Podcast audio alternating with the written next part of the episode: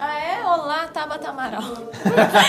Sim, a gente pode falar mal da. Se não puder falar mal da Tabata Amaral, não pode fazer Mas mais foi, nada. tipo, né? foi uma das decepções. Eu tô falando Ah, eu tô falando. Eu Me decepcionou de fake. muito Tabata em Brasília. O Maurício Jacques pediu pra mandar um beijo pra você. Beijo, Maurício. já tem fã clube. Ah, Um beijo pro Maurício. Ô, ô Rubinho. Oi. deixa, pera, deixa eu mandar a câmera pra você. Aqui. Teve um cara que falou que tava te esperando no Congresso do Espírito Santo. Só que ele, ele ficou chateado que você não foi e ele ficou sabendo que você não foi porque a sua cabeça entrou no avião. Cara, é que agora tem limitação de bagagem e minha cabeça dava excesso de peso. Começou. Não. Aí não Tá ao vivo já, ficava Não, desculpa, gente, estava confirmado mesmo, mas surgiu um convite para ser padrinho de casamento de última hora e aí não tem como negar, eu acabei não indo, fiquei muito chateado, porque eu estava bem animado para esse congresso, estava bem bacana, o pessoal falou que foi muito bom, mas estarei nos próximos agora em Santo André, estarei no congresso de São Florianópolis, Paulo. São Paulo, Dia organizado 27, né? pelo grande, robusto e volumoso Renato Batista. É, É, Rubinho, só. Eu Tô só- elogiando seu congresso. Não. Tô elogiando seu congresso. Justamente por você estar Rapidão. elogiando, eu tô vendo com a organização do local se tem como botar um teto um pouquinho mais pra cima pra caber a cabeça dele. Falando em Congresso, estou aqui com o nosso diretor de eventos. É importante isso. Deixa eu até falar, Rubinho, o palco- por favor. O palco vai ter que suportar o peso, né? Tá bom. Rubinho? Estou aqui com o nosso diretor de eventos, Cauê Del Valle, falar dos nossos próximos congressos. Olá, tudo certo, galera? Bom, os próximos congressos são em julho, ah, dia 13 Grande ABC, dia 20 Floripa e dia 27 São Paulo. Todas as vendas estão abertas, procurem aí o Instagram do MBL na estrada. Em agosto, E- quando vai ser? No caso, em agosto. Quais, vai- quais vão ter? Ah, De cabeça eu não sei, mas vai... Cuiabá tá em agosto? Cuiabá em agosto, Mato Grosso em agosto, Amapá em agosto. E é isso aí. Vamos questionar tudo e sigam o Instagram do MBL na estrada. É isso aí. Valeu, Cauê. Me, me lembre de repetir isso no final do programa, que vai ter mais audiência. Phelps aí comentou, Renato está magro e gostoso? Sim. Isso vem ao caso? Não necessariamente. Importante, importante comentário. Eu, sou muito a favor de álcool na bancada. Agora, De quê? Álcool na bancada. Host pode, eu né, acho que a gente deveria fazer uma bancada com vinho. Já propus isso Eu pra gosto dessa Francine. ideia. Eu Bancada propus pra. Francine. Não, Francine Aí ela falou, o Alexandre não vai deixar. Alexandre, As meninas bancada beber, né? Mano, No tá? Sexta-feira, no tenho- news de Você sexta, tá assim, pra sextar. É, Uma vez houve essa discussão Hum. e tipo. Isso vem ao caso? Não necessariamente. O áudio tá aberto aqui? Tá aberto. Não, e eu sugeri isso. E algumas, algumas aulas, algumas alas ultra radicais conservadoras aqui de dentro desse movimento foram contrárias. Sabe que é engraçado? Todo mundo fala que eu sou ultra radical Não. conservador. Só Mas Não, não, é não, não, não, não. News, Mas não é? essa, essa é a parte bizarra. A ala ultraconservadora que veio defender isso, no imaginário popular, é totalmente. Os liberais de merda. São ah, o, né, os bunda livres. Então, assim, foi um, foi um baque na minha vida. Tudo um. Mas eu né? apoio sim que a gente faça um programa. Até, até porque vinhozinho. eu tenho uma tese que a gente só pode confiar em pessoas que news. topam beber. Porque uma pessoa que bebe com você é uma pessoa que não tem segredos. Ó, eu vou deixar claro pra todo mundo que tá Não é nos assistindo que isso aqui não é cerveja. Isso aqui se chama Buzz Kombucha. É um chá verde probiótico fermentado de limão e gengibre. Ou seja, é um chá de Yakult. Aliás, se você é representante da Buzz, hoje estamos aqui com o patrocínio de vocês forçado, porque eu comprei. Se quiser mandar, pode mandar. Tô provando aqui. É bom? Se você tiver explosão de Quer sabor. provar? Não, ah, você tá doente, né? Eu não, tô super saudável. Você tá doente. Cara, o lado doente da bancada é o lado do Renato Batista. E o azar é seu, que ele é um agente etiológico. Não estou doente. Ah, você já tá curado? Semana passada eu também estava. E eu não fiquei doente. Eu- cara, eu, eu tenho, felizmente, eu tenho uma saúde muito boa. O Jiraya Hans. O Jiraya Hanshafen falou: o Salsicha tem que parar de apresentar o MBL. Sinto muito. Por quê? Eu discordo Eu voto totalmente. não. Eu gosto de apresentar com salsicha. Obrigado, Rubens. Pô, comecei a apresentar o News, era eu e Salsicha, a bancada de terça-feira. Ah, ah. É a Senhores. minha primeira bancada com salsicha, então eu Respect não tenho my story, opinião, não. man. 8 horas e 1 minuto, podemos começar? Cadê o pessoal? Pô, Ué. foi na padaria, né? Não, não é um chá alcoólico. Não tem álcool. Tem, É um parece chá, que tem um é um pouco chá de de fita. Será que tem um pouco de álcool? Oh, Eu Deus. acho que tem Não. Não tem nada. Tá escrito aqui, ó, zero. deliciosamente azedinho e refrescante. Ingredientes: chá verde, cultura kombucha orgânica, alga filtrada, chá de gengibre, suco de limão e açúcar orgânico. É, não tem mesmo. Delicioso, azedinho e efervescente. Ah, o é gengibre traz efervescente, notas certo. picantes que, combinadas com o limão, caracterizam o sabor como um dos mais tradicionais já produzidos. Nossa vontade de tornar o mundo um lugar melhor, com produtos honestos e que transformam o dia a dia das pessoas, nos trouxe até aqui. Boas Kombucha é uma bebida vida de probiótica base de chá verde de cultura kombucha, que contribui para a regularização dos recursos do organismo. Ô, Xande, Não, senhores. dá um spoiler não, do, Pera, nosso, pera. do nosso documentário aí. Eu tenho spoiler, a de Macai. Não, eu, eu apareço com o papel higiênico na mão ainda. No começo. Na manifestação do consulado da Venezuela. Parece, naquela Cara, aquela entrada. Aquela entrada. Eu tava Parece. totalmente constrangido. Ô, a gente pode começar o dia. programa? Eu tô falando isso faz três minutos já. Pode, pode, perdão, tava rolando um papo tão bacana aqui, tão probiótico. Então vamos começar o refrescante. News em 5, 4, 3, 2, 1, valendo. Boa noite, está começando mais um MBL News do dia 25 de junho de 2019. Aqui comigo hoje estão Renato Batista. boa noite. Júlia, né? Júlia, Ricardo Almeida, Olá. Rubinho, né? Rubens Nunes. É isso aí. Hoje no programa a gente vai ter assuntos muito interessantes. Então, se você tá aí nos assistindo, se prepare, já pode aquecer a poltrona, porque você vai ficar até o fim, ok? Não vai, Ok, Rubens? até o final. Mas o programa antes- tá imperdível. Antes da gente começar, Rubens, eu queria falar sobre uma coisa muito importante. Ih, Eu queria falar bobagem. sobre o apoio ao MBL. O MBL depende de você. O MBL, diferente do que muitos detratores já tentaram taxar sobre nós, não tem financiamento internacional, infelizmente. Não tem apoio da CIA, infelizmente, porque seria muito útil ter o apoio da CIA num game político. Teríamos informações muito mais do que privilegiadas. Até porque os Estados Unidos ele tem o controle de todas as redes, né, por causa da AT&T que fez isso no mundo inteiro. Então seria de muita ajuda ter a CIA ao nosso lado, mas não temos. Não temos ajudas de grandes partidos, não temos ajuda nem de grandes empresários. Contamos com o apoio de pequenas pessoas, pessoas que, que, que, que estão ali na sua individualidade, doando para o movimento porque querem e não por obrigação. Então, por que, que eu estou falando isso? Porque hoje temos aqui este moletom. Estamos no inverno, o inverno vai pegar, né? Se é de São Paulo, por exemplo, hoje já está chegando uma frente fria, não consigo abrir ele aqui. Então temos este moletom muito bom, muito maravilhoso, qualidade excepcional. Eu digo que os produtos de inverno da MBL são os melhores. Ano passado fizemos um moletom e uma jaqueta MBL, sucesso. A jaqueta era muito legal, mas o moletom, gostosinho. Ricardo, sabe qual é a palavra do moletom? Fluffy. Fluffy. Fluffy, exato. Fluffy. Inclusive eu comprei esse, esse moletom. Fluffy. Esse aqui já? Comprei Já esse comprou? aí. E como foi a experiência? Eu tirei porque tava tão quente, ou seja, aquece muito. É realmente muito bom. Eu nunca tinha tido um casaco de frio de verdade, né? Porque lá na minha terra não precisa. Verdade. Aqui o agora eu relato de um que- baiano que precisou Tá se agasalhar, se agasalhou e até se desagalhou por conta do calor que o agasalho gerou.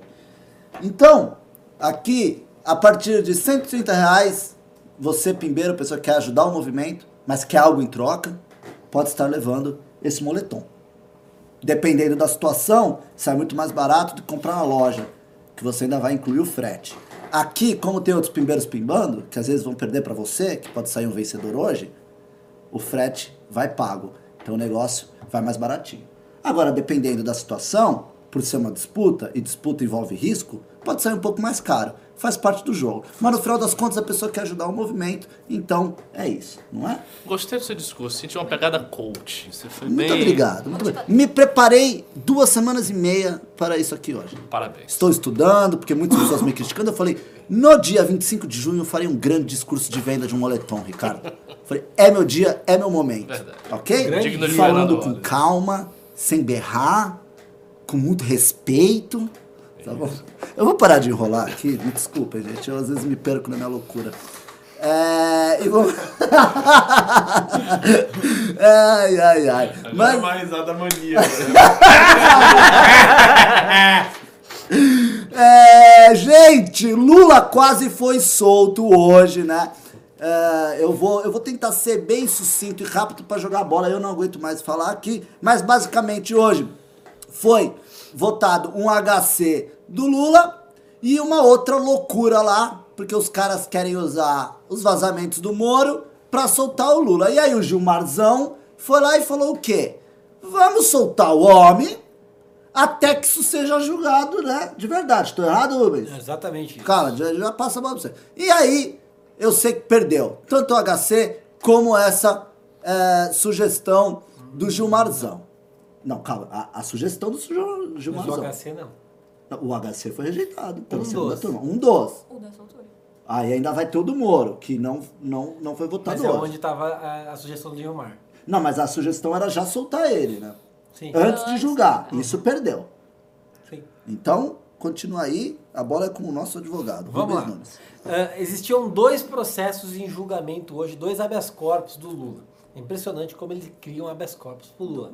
O primeiro habeas corpus foi impetrado eh, pela defesa do Lula após o ministro do STJ, Félix Fischer, negar o prosseguimento a um recurso que o Lula apresentou da decisão do TRF4, da decisão que condenou ele a mais de 12 anos de prisão. Por mais que o Félix Fischer tenha negado o prosseguimento, foi agravada a decisão, o plenário analisou o recurso e reduziu a pena do Lula para oito anos e pouco ali, é a pena que ele tem hoje. Mas ainda assim esse recurso subiu, ah, falava sobre a extensão da pena tudo mais. Esse recurso, habeas corpus apresentado, ele foi julgado e somente Ricardo Lewandowski fez voto a favor dele, enfim, foi, foi deu com os burros na água, pastor não tinha razão para isso, até porque a decisão do Félix Fischer foi muito bem embasada, não havia descumprimento constitucional que sustentasse uma decisão do STF.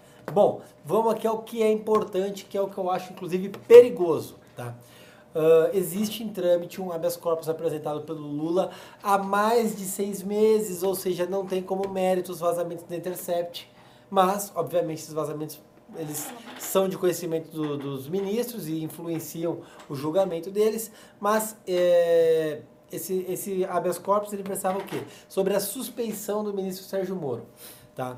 É, considerando a extensão dos votos, só o voto do Gilmar tinha mais de 40 páginas, eles, ente- é, ou havia- eles entenderam que não dava para votar hoje e que o judiciário entrando em recesso somente voltariam a analisar isso em agosto que o Lula sendo preso não podia ser vitimado pela morosidade do judiciário.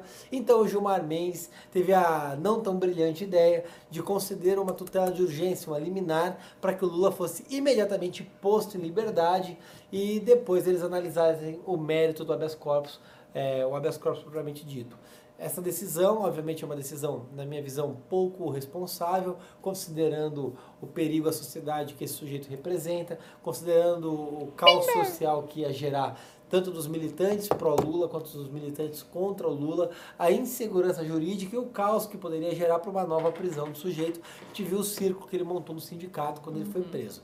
É, não fosse bastante tudo isso, existe uma coisa: o Lula está condenado em primeira e segunda instância, há um precedente que determina a prisão em segunda instância. Isso já foi mantido pelo colegiado do STF, e essa decisão nada mais seria do que uma manobra jurídica. Apesar de tudo isso, Gilmar Mendes e Ricardo Lewandowski emanaram votos pela soltura do Lula em sede de urgência para depois análise, para posterior análise. É, Edson Fachin e Carmen Lúcia proferiram votos contra Lula. Eles já decidiram, já proferiram votos, inclusive no mérito, contra o, contra o Lula. Então eles são contra o habeas corpus. A do grande dúvida pairou e ainda paira contra Celso de Mello. Quanto ao Celso de Mello? Por quê? O Celso de Mello ele costuma votar em favor da, em favor não, em conjunto com Edson Fachin e Carmen Lúcia nas questões de mérito. Só que na, esse habeas corpus em si, ele trata de uma questão de procedimento. Nas questões de procedimento, ele tende a votar com eh, Lewandowski e Gilmar Mendes. E mais do que isso, tem um precedente do próprio Edson Fachin, no caso do Banestado, que ele julgou o Sérgio Moro suspeito para julgar eh, aqueles processos. Então, essa suspe... esse precedente de suspeição, com tudo isso, faz pairar uma dúvida sobre o posicionamento. Edson Fachin, Edson Fachin não, Celso de Mello deu voto para manter Lula preso e Lula continua preso, pelo menos até o segundo semestre. Só que a dúvida ainda fica sobre o voto que ele vai proferir no mérito no segundo semestre. É isso, falei pra caramba, hein? Perfeito. E falou muito bem. Agora eu tenho duas perguntas que talvez lhe exijam falar um pouco mais. A primeira é a seguinte. A gente sabe que esses vazamentos não foram periciados ainda, não é isso? Exato. Então, como saiu até um, um, um, um tweet do, do, do MBL, é, existe a seguinte questão. Todo momento o Sérgio Moro lança uma dúvida em torno da autenticidade das mensagens que ali estão. Ele disse que ele não tem mais mensagens, ele não sabe se ele falou, se interpolou algo ou Ele não. não sabe se ele falou, mas ele já pede desculpa caso ele tenha falado. pois é. Mas aí vem o ponto. É, esses vazamentos, desta forma, antes de uma perícia que os tornasse absolutamente críveis, poderiam ser fonte para ah, a suspeição do juiz, independentemente da interpretação do conteúdo. O Neste fato de não em ter si- a certeza. é, Neste processo em si, não, porque o que existe um princípio que é o que não acontece nos autos não acontece no, no mundo do, do processo não acontece no mundo fático. Então aquilo te, e, e não pode o magistrado julgar extra petita, ou seja, além do pedido. Se não está no, naquele processo, se, se não foi informado naquele processo, não consta numa página esse- esses vazamentos, o processo não existe naquele mundo. Só que o STF é campeão de fazer manobras jurídicas e tal, e obviamente... Ah, Ru- Rubens, hoje Isso é um ponto importante. Ou seja, se o STF, por exemplo, levar em consideração estes áudios, esse conteúdo, o STF estará fazendo uma manobra jurídica. Isso não É, será está- legítimo estará- porque estará estarão julgando extrapetita. Do... Então, ele, não, Da não é. defesa, A né? base do Ah. HC da defesa é um ponto é uma suspeição pretérita. A- Ah, tá, Foi, é foi julgada hoje. É, exato. A, a- Eles não vão entrar com uma nova? Pode entrar com uma nova, eles podem pedir anulação do processo com base nos autos. Só que para isso eles precisam periciar essas Precisa mensagens, periciar. Certo? Só que, obviamente, os Ah. ministros, eles são pessoas, eles têm acesso à informação, eles sabem o que acontece, trata-se de um processo Entendi. de uma pessoa eh, política de grande renome e, principalmente, eles Muito são nomeados explicado. É, politicamente. é, eu tô vendo aqui, eu tô vendo aqui.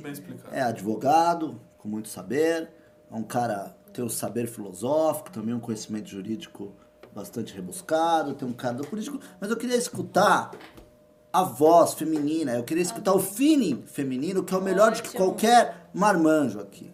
Qual é o seu feeling, Júlia? O meu feeling é que, eu- trazendo o Intercept, né? Eu acho que, assim, estão tentando pintar o Moro pro Brasil como um grande inimigo da pátria. É isso que eu vejo. Hoje está chegando dia 30, já- hoje é terça, domingão, estamos aí na Paulista. E o que eu vejo é que estão tentando manchar a imagem do Moro. Estão tentando pintar ele como um grande inimigo. Como um manipulador. Isso. E a questão da imparcialidade também, que estão falando que vamos anular os julgamentos que o Moro fez como, como juiz, soltar todo mundo, mas e aí? Ele foi imparcial. Acredito que o que a gente espera de um juiz no nosso país é imparcialidade, que ele seja sério no seu trabalho, e eu acredito que a maior parte da população acredita nisso também, porque senão ele não tava com, posso falar, com a moral que ele tem hoje. Hoje muitas pessoas consideram o Moro o herói da pátria. E eu vi, ah, a gente estava comentando antes sobre o documentário da Petra. E ela dá uma grande importância pro Moro no documentário dela.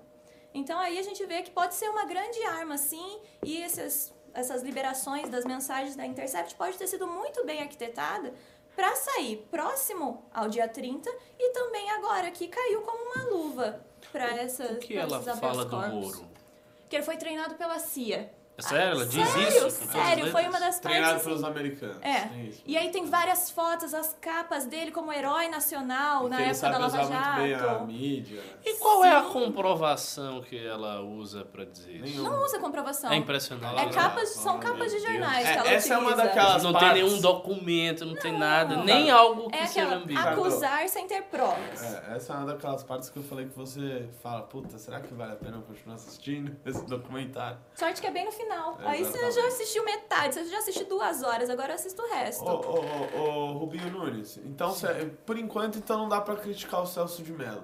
Não, não. Não dá? Não, Porque por- eu vim com um discurso pronto pra criticar o Celso de Mello aqui. Mas, ô Rubinho, eu tive uma discussão hoje com, com um membro ultraconservador desse grupo aqui. é, e ele veio discutir comigo e argumentar a respeito do indúbio pro réu. De que essas situações que surgiram, essas mensagens, poderiam e deveriam favorecer o réu. Eu aleguei, na minha plena ignorância do saber jurídico, que horas existem fatos ali que são concretos. Existiu as reformas né, no apartamento, né, existem provas e outra coisa, deveria ser ainda, ainda deveria ser julgado os fatos. Não foi julgado nenhum fato se houve um favorecimento do juiz para lá ou para cá. Explica, explica, Eu explica quero isso pra mim. é jurista quem falou isso? Não, não, não. Ah, tá tá. longe de ser jurista. Não, tá tá longe de ser jurista. Tá explicado. O indúbio pro réu, va- vamos lá, na dúvida você favorece o réu, indúbio pro réu. Ele é um princípio que ele é analisado ah, especialmente na fase de conhecimento processual. O que isso quer dizer? Se, se na análise processual, das provas que você vai colecionar, você não consegue construir a certeza de que aqueles elementos apontam a culpa do réu, você deve absolvê-lo. Só que no caso em tela é justamente o, oposto. Por quê?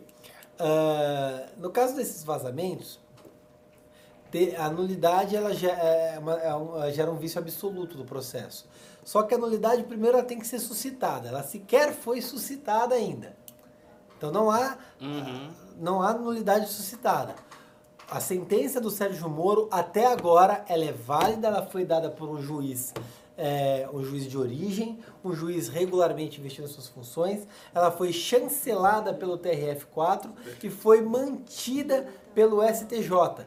E já foi é, reanalisada em algumas questões de nulidade pelo STF. É uma sentença válida. E para você modificar uma sentença, seja por ação rescisória, seja por anulação, o ônus da prova incumbe a parte que alega. Claro. Então, se você vai lá dizer, olha, esse juiz é suspeito por isso, isso, isso, e o processo é nulo, a parte que alega, no caso o réu, tem que provar. Porque não se trata aqui de, de formação da culpa, mas sim de um, de um elemento externo que, apesar da culpa, aponta nulidade para a sentença que foi proferida. Perfeito. Caramba, isso aqui clareou realmente a mente de toda a bancada e de milhares de brasileiros que estão assistindo Poxa, agora. Seja pelo YouTube, seja pelo Facebook e tem também pelo Spotify, pelo Deezer também, Jennifer. Pelo Deezer também. É, é, porque aqui os hosts, eu já deveria ter lembrado. Eu pedi pra você me lembrar, aí você não me lembrou, eu não lembrei, então a culpa é tua. Verdade. Eu, lembrei deveria falar que isso aqui vira podcast. Então, quem está nos assistindo aqui, saiba que, caso queira depois assistir offline algum programa que você deixou de assistir, está disponível onde, Jennifer? Vem aqui aparecer na No câmera. Tinder. Vem aparecer na câmera. Eu, o Alexandre dá espaço para as mulheres nesse movimento. Eu cansei de homem. Homem só tá me irritando nesse movimento aqui. Então, por favor, Jennifer. Homem. Olha, você sabe, eu sou muito legal, né? Você é, você é incrível. Um ótimo patrão, sério. Esse é meu patrão. Então, mas no dia seguinte, o News já vai pro podcast e pro Diesel. Então acompanhe Pro lá. Spotify É, e pro Deezer. né? Exatamente. O podcast vai precisar. Exatamente. Então acompanhe lá, pessoal, porque tá tendo pouca visualização e precisa aumentar isso. É, aí depois eu tiro do ar. Ah, tirou do ar! Tirei do ar! Não quer Tá ver? dando trabalho e não Tá dá dando view. trabalho e não vai ver? Mas aqui a gente tem que informar. Porque amanhã, o cara que tá aqui que não viu, se ele não sabe, ele não vai procurar. Então vocês estão avisados. Ou faz o merchan do café também. Merchan do café? Ah, do café da manhã com o MBL. Não Tem no podcast todo dia. Desconhece, desconhece. Brincadeira, pessoal. Tem o podcast todo dia, que é o Café com MBL, o Marcelo, que às vezes faz o host aqui também, e o Guto, que eu não conheço quem é esse cara. Eles fazem um podcast todo dia. Com É verdade, é todo dia. Eu né? É adoro, todo de dia, verdade. legal, porque- um Ah, café, é porque eles acordam Guto. cedo, Eu nunca vi. às 6 horas da manhã, que Ah, é o horário que a É, gente eles tá no ar às acordam 6 e meia. Eles, horas eles da manhã. fazem a de hein? horas? Ah, Amanhã às é- 5 horas. Cara, eu eles, sei que eles 6 horas madrugam. já tá no ar. Eles madrugam e pra estar no ar às 6, 6 e meia com a melhor informação para as pessoas. E previsão do Meu tempo Deus também do rola, assim. É É sensacional o podcast. Muito bom. Tá. Seríssimo. Tô falando é sério. sério. Todo dia eu escuto. É. Todo dia às 6 e meia tem o podcast. Eu abandonei o podcast da Folha Podcast e tá agora eu no só ar. escuto do MBL. Caralho, mas também. né? Pessoas que acordam cedo, não sei o que é isso. Eu sou Não, da Bahia. Acordar 6 horas da manhã, normal. Mas Imagina, Ricardo. Tomar um Ricardo, café. É, tem que acordar acordar cedo, 4 e meia pra trabalhar, é foda, né? Graças a Deus que eu não preciso. É, Só pra completar, Spotify, SoundCloud, iTunes, Castbox, Google Podcasts e Deezer. Caramba. Nossa, é tudo. Mas Agora, ô Estamos em Rizzo, todos os vem cá, lugares. isso daí não podia também ser postado na comunidade ali do, do nosso YouTubas? É verdade, cara. Então, ó. é, tem que começar a divulgar mais, É, né? que Esse é, esse é o lance, né? Os artistas fazem, os produtores têm Porque aí que... também dá mais audiência pros outros programas de podcast. É lógico, vira, vira tudo uma grande salada. É. É, esgotou o assunto? Ah, esgotou. Eu ia falar mal do Celso de Mello, mas ele ainda tá com. E, mas, A razão. enquanto eles man- mantiverem o sapo barbudo, Eu vou contar, eu vou contar Ah, como fala, o meu fala. comentário Diga. Vamos fazer, o Ricardo Almeida. Que eu não sei se você já ouviu falar da história que ah, ah, o Saulo Ramos xingou o, o Celso de Mello de juiz de merda.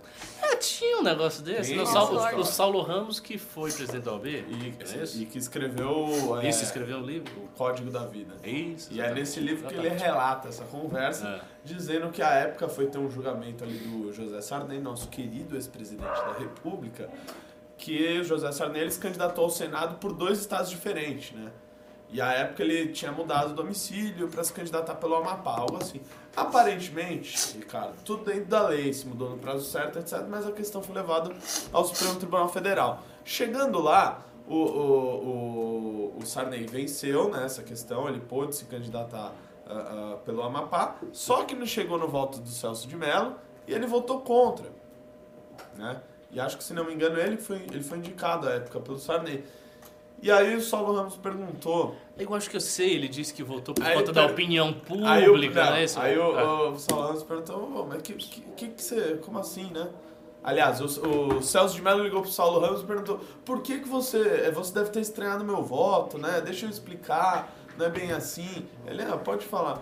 É que no dia anterior a Folha de São Paulo fez um levantamento com os votos dos ministros e já colocou que eu ia votar a favor do Sarney. E como o Sarney já tinha ganho, eu revi e mudei meu voto. Ou seja, aí, aí, eu- de acordo com a... Né? Aí o Sa- o Saulo Ramos falou, olha, você fez isso não porque a Folha de São Paulo falando, mas você fez isso porque você é um juiz de merda. Então, Sim, eu ia fazer essa pequena introdução ao criticar o possível voto dele hoje, mas não foi o caso.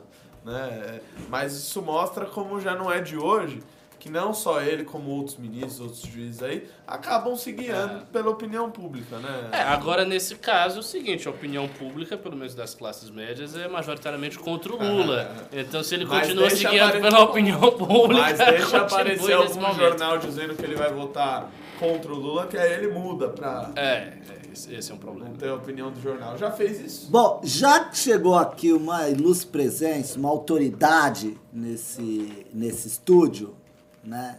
Estúdio MBL, ele chegou nos estúdios MBL, conseguiu pegar a tempo o motorista do carrinho de golfe, que trouxe ele com, com muita velocidade ao estúdio número 5. Fernando Holliday, pega uma cadeira e vem sentar aqui, Opa, pegar uma que aí cadeira. você Ah, participa tem uma dessa, pauta aqui que eu, vou acho que, dessa pauta. que eu acho que te interessa. é do Por que, eu sento aqui, meu filho? Na cadeira é bom. Gente, aqui é Brasil, aqui é Brasil, a gente se achega. Eu aqui bem, Renatinho. sem tênis, tudo bem. Então, só primeiro dar um oi pro nosso querido Fernando Holliday que tá aparecendo aqui, dá um oizinho Olá, pra olá, olá, olá. Bom, pessoal, então, Opa, olá. então hoje, né, é, nosso já, né, nosso querido é, é, Ciro Gomes, candidato derrotado à presidência, né, ele, que já foi condenado, inclusive, é, por fazer comentários, né, racistas contra o Fernando Holliday, já foi condenado, eu, eu posso falar isso, né, não tô falando nenhuma merda. Sim, foi Foi condenado. condenado, primeira, segunda instância, inclusive, Sentença né? mantida. Tem criminal correndo também ou não? Tem denúncia, é, E tem denúncia- de racial. Tem denúncia também correndo. Teve a conta penhorada. conta penhorada. Então, este senhor já, que deveria ter se colocado no seu lugar, encontrado o seu ponto de equilíbrio, um homem que quer ser presidente de uma nação de mais de 200 milhões de habitantes, deveria ter um pouco mais, talvez, de parcimônia, né? Calma, Autocontrole. autocontrole, né? pode criticar, não tem problema. A gente recebe crítica todo dia, né, Holiday? Agora, ele foi no, no programa de novo da Jovem Pan e ao ser questionado pelo Coppola, que aliás o questionou muito bem, fica aqui nossos, nossos agradecimentos ao Coppola por levantar essas questões e, de novo, fazer com que a verdadeira face de Ciro Gomes né, se mostrasse ao mundo. Que não só repetiu os insultos que ele já foi condenado, foi adiante. Ainda chamou de nazista, chamou de picareta e falou que pode processar mesmo. Com certeza, Ciro Gomes deve ter uma conta bancária, deve ter, é, uma- um, né, deve ter dinheiro em abundância para poder peitar a justiça. Ele que já anteriormente falou que a justiça é, de São Paulo era o quê? Promotorzinho de merda. Ele disse que havia manipulação na distribuição dos processos para que eles caíssem com juízes reacionários. Então Uma só máfia. isso. O MBL tá tão influente que a gente tá ali Máfia com, com, com o judiciário na nossa mão. Então, antes de eu dar a palavra ao nosso querido eh, vereador, eu queria rodar o vídeo para ver o que vocês aí, nossos internautas, acham deste senhor. Tá, tá na mão? Tá na mão. Então vai. Pau, DJ. Você imagina, esse Fernando Holliday aqui é o capitãozinho do mato, né? Um negro traidor que está a serviço do preconceito dos brancos. Mas esse camaradinho aí, meu irmão, é uma vergonha. O nome disso é nazismo, um serviçal do preconceito pelo inverso. Não tem nenhum problema, eu tenho convicção de que esse rapaz é um traidor da causa da negritude brasileira. Capitãozinho do mato. Eu não ofendi ninguém. Pelo amor de Deus. É meu direito. Ele é um capitão do mato Capitão nazista. do mato nazista. Simples assim. pensar sobre o futuro que nos aguarda logo após o final dessa marcha. Nesse momento vem várias coisas à mente e, e espero que quando eu estiver assistindo a esse documentário o nosso final tenha sido vitorioso. Bom, então, é, esse é o vídeo, é um teaser do documentário. A gente aproveitou, obviamente, para fazer esse link, né? Não era esse o vídeo que a gente queria rodar, produção aí falhou, mas não tem problema. Falhou, mas acertou, viu, produção? Porque aí, no caso, a gente já tem aqui o vereador que pode, né? Estamos dando aqui o direito de fala ao senhor para poder se defender dessas acusações levianas. Muito bom, muito bom. Ok? É, bom, antes de mais nada, eu gostaria de agradecer a oportunidade dessa, que essa belíssima bancada está me oferecendo. É sempre um prazer estar aqui né, com a equipe do MBL News. Mas é, sobre o Ciro, uma coisa que eu disse agora, a Jovem Pan, é bom dizer, né? A Jovem Pan me deu a oportunidade de é, de responder o Ciro, né, no- nos mesmos microfones, agora há pouco no Ping nos Is. E Tava algo concorrendo de audiência com a gente. Exato, tava pau a pau ali, tava roubando a audiência de vocês. Mas é. Eu, eu, eu tô dizendo isso em todos os lugares que eu tô indo falar sobre isso, que é o fato de que o Ciro não tem a coragem de repetir essas ofensas frente a frente. Ele foi processado uma vez, duas vezes, vai ter agora mais uma audiência de conciliação e ele não está indo nas audiências, nas audiências convocadas nesse processo, ele está fugindo do processo. Mas ele não está só fugindo de me enfrentar frente a frente, ele está fugindo de pagar as indenizações. O, o Rubinho ali, que é o meu advogado nesses casos, chegou a pedir a penhora dos bens e chegamos a uma conta do Ciro Gomes que tinha, vejam vocês, 250 reais. O sujeito está fazendo de tudo para não pagar e está fazendo de tudo para não me encontrar. E claro, tudo isso porque muito provavelmente ele não quer saber o que eu penso, está pouco se lixando se, se as críticas dele convêm ou se não convêm. O que ele quer é criar um monstro, um monstro chamado Fernando Holliday. Só que ele está acostumado a fazer isso ah, ah, em lugares onde ele tem poder quase que absoluto no interior do Ceará, em Sobral, ele chegou a fechar rádios, né, de pessoas que ele não gostava, de pessoas que falavam coisas que o desagradavam, ou seja, está acostumado com esse autoritarismo. E ao ver um negro tendo opiniões das quais ele não concorda, ele se sente também nessa obrigação de exercer a sua autoridade, mas aqui não vai funcionar. Estamos indo por terceiro processo e quantos outros processos forem necessários contra ele. É Isso aí. Perfeito. É, bom, para comentar, né? Então tem duas coisas aí a serem comentadas. A primeira é que, embora o, o Ciro tenha esse temperamento explosivo que já é próprio dele, peculiar a ele, Eu não acho que essas coisas são apenas por temperamento. Ele tem temperamento, mas ele é esperto também e às vezes ele sabe dosar o temperamento dele quando a situação assim o exige. Então ele faz muito isso, esse tipo de coisa como Holiday, não sei o quê, porque ele tem a tarefa para si de conquistar uma parte da esquerda. Ele sabe que dentro da esquerda o nome dele não é o nome mais forte. O nome mais forte é o nome do Lula. É, há muito tempo, ele teve um esforço enorme de tentar pegar o apoio político do Lula, não conseguiu. O PT deu uma grande rasteira nele na eleição, essa é a verdade. Né? Ele perdeu todo o capital que ele imaginava que ele estava conseguindo, mas foi relativamente bem no primeiro turno. E aí o que, que ele precisa fazer? Ele precisa seduzir uma parte da esquerda, especialmente aquela parte da esquerda sensível a essas pautas identitárias, ou seja, as mulheres feministas, o movimento negro, que não é um agente que gosta muito dele, as pessoas não se identificam muito com ele, então ele precisa seduzir essas pessoas. E como é que ele faz para isso? Ele faz para isso atacando os alvos desses movimentos. O Holiday é um alvo do movimento negro, porque o Holiday, na condição de negro, faz críticas ao movimento negro. E isso também remete a até um artigo que eu escrevi no News, chamado é, Há um Lugar para o Lugar de Fala, em que eu dizia o seguinte, essas pautas identitárias todas estão subsumidas, ou seja, todas estão é, é, dentro de uma outra identidade que não tem nada a ver com a negritude, com questões étnicas, com questão de, de sexualidade, que é a identidade política. Porque a partir do momento em que o negro escapa à identidade política da esquerda, portanto, ele, enquanto negro, faz críticas ao movimento negro, ou a mulher recusa certas pautas feministas, ela passa a ser, como o Ciro disse, traidora da classe. Quer dizer, ela é traidora das mulheres, ele é traidor dos negros sei lá, o gordo que acha que não existe gordofobia um traidor dos gordos, e assim por diante. Quer dizer, você não tem mais o direito de fazer uma crítica, independentemente da substância da crítica. O Ciro chegou ao ponto de dizer que qualquer mulher que fizesse críticas ao movimento feminista era uma traidora das mulheres. Uhum. Quer dizer, não importa o que, que o movimento feminista está dizendo. Você veja, o movimento feminista, nas suas versões mais radicais, seja ao, chega ao ponto de uh, dizer que os homens têm que ser extintos, chega ao ponto de dizer que as mulheres devem recusar o sexo com os homens, e isso na versão mais radical do feminismo. Isso existe, está comprovado em vários documentos. Então, uma mulher não pode fazer essa crítica, porque se ela fizer essa crítica, ela é traidora do movimento feminista.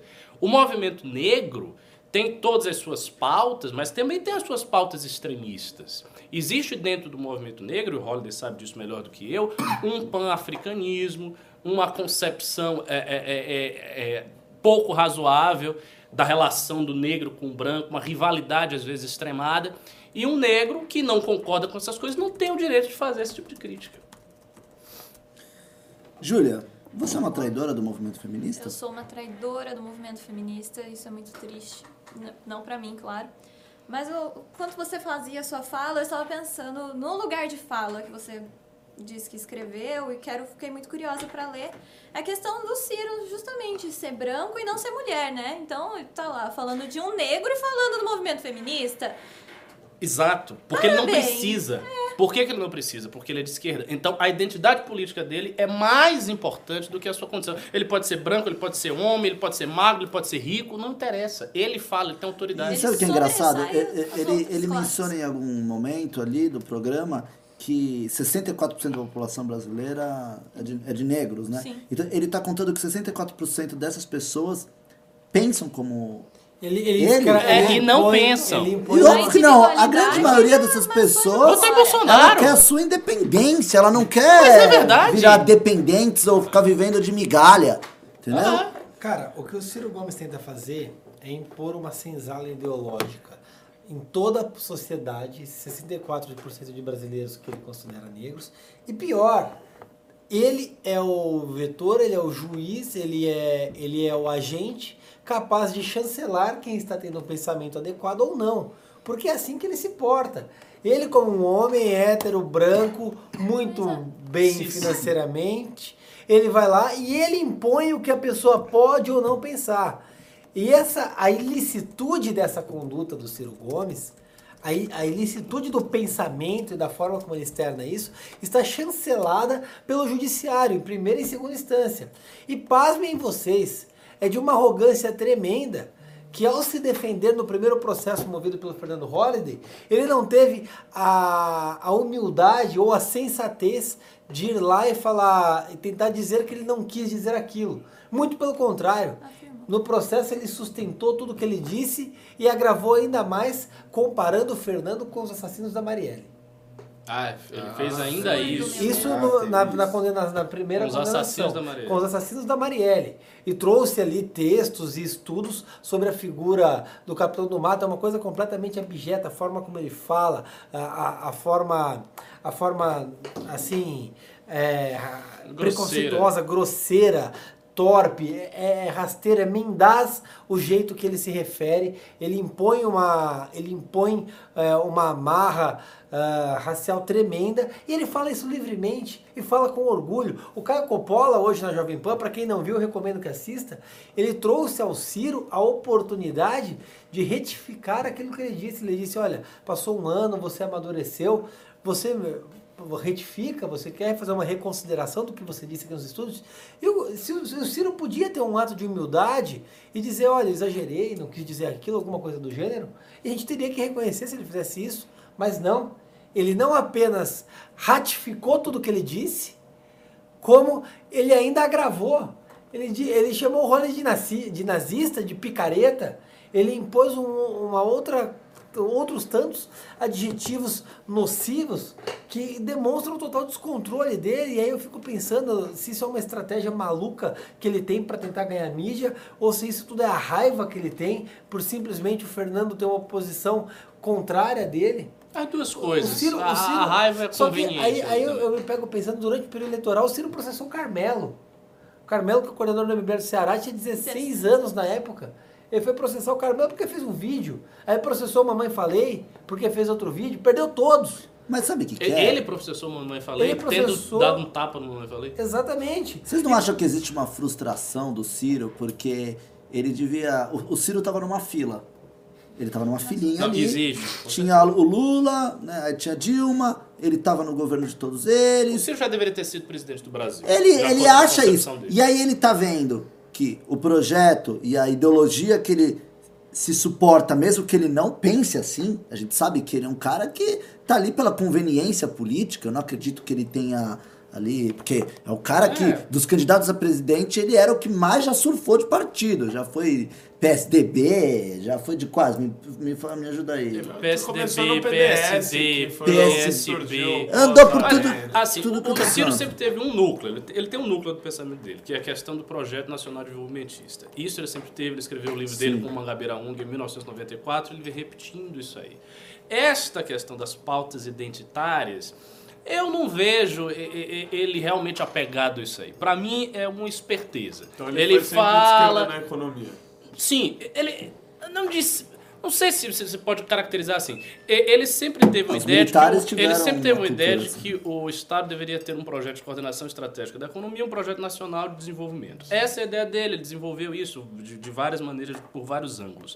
Agora as pautas identitárias não. Isso não é uma coisa que lhe pertence muito bem. Tanto é assim que, como eu falei, a, a esquerda mais identitária não gosta do Ciro Gomes. Eles não têm muita simpatia pelo Ciro, Inclusive- porque eles enxergam no Ciro um conservadorismo. Não, inclusive, É. parte da esquerda não concordou com o fato do Ciro poder me chamar de capitão do mato. Não porque eu não seria um capitão do mato, mas porque eles não acham que ele tem esse direito de Porque me ele chamar é de- branco, fato. conservador. Exatamente. Ex- exatamente, exatamente. Porque ele tira a questão da sua condição e coloca a condição política dele como autoridade. Agora, isso é tão estúpido, isso é uma coisa tão estúpida, que é, não há argumentação plausível para defender uma coisa dessa. Porque, veja, assim, tanto a identidade racial e a identidade sexual não são cogentes, ou seja, não tem uma força de prender o pensamento do sujeito, que você pode e efetivamente é, é, não tem o mesmo pensamento. Porque, por exemplo, como é que ele explica que Bolsonaro ganhou as eleições? Bolsonaro ganhou a eleição com voto de mulher, Bolsonaro ganhou a eleição com voto de pardo, com voto de negro e com voto de pobre. Porque você não vai dizer que metade do eleitorado brasileiro é rico, de elite, branco e, e macho. Não é. Não é. Então, assim, isso não tem nenhum respaldo na realidade. Você olha para a realidade e você percebe que não é assim, que as pessoas não pensam desse jeito e não vão pensar desse jeito. Eu agora me retiro. Caso queiras. Muito obrigado, Fica muito aí, fica obrigado. aí, fica aí, fica muito aí. obrigado. Não, muito fica aí, obrigado, fica aí, fica muito aí. obrigado, muito obrigado. Não, mas é, processaremos, né? Sim, processá-lo-emos. Ok. Então vamos estar com Amanhã mais- vai ter matériazinha, cara. Vai contar tudo. Ô, Holiday, vai ter processo? Vai ter processo. Vai estar lá no café da manhã, amanhã, no podcast. tudo. Amanhã vai ter tudo. Alex- Pô, eu também Alexandre, quero fazer um podcast. Entre Mas tem que ser o café da manhã, sites. às 5 horas aqui no MBL. O que, que você acha? Que maravilha. Não. Se você Me vir, eu venho. Quê? Ah, Tá aí, vamos fazer um Não, podcast mas- então. Bom, pessoal, vocês estão sabendo qual é o novo braço de ferro do momento? Eu Não sei. Qual é? É, Rio de Janeiro versus São Paulo? Exatamente. Hum.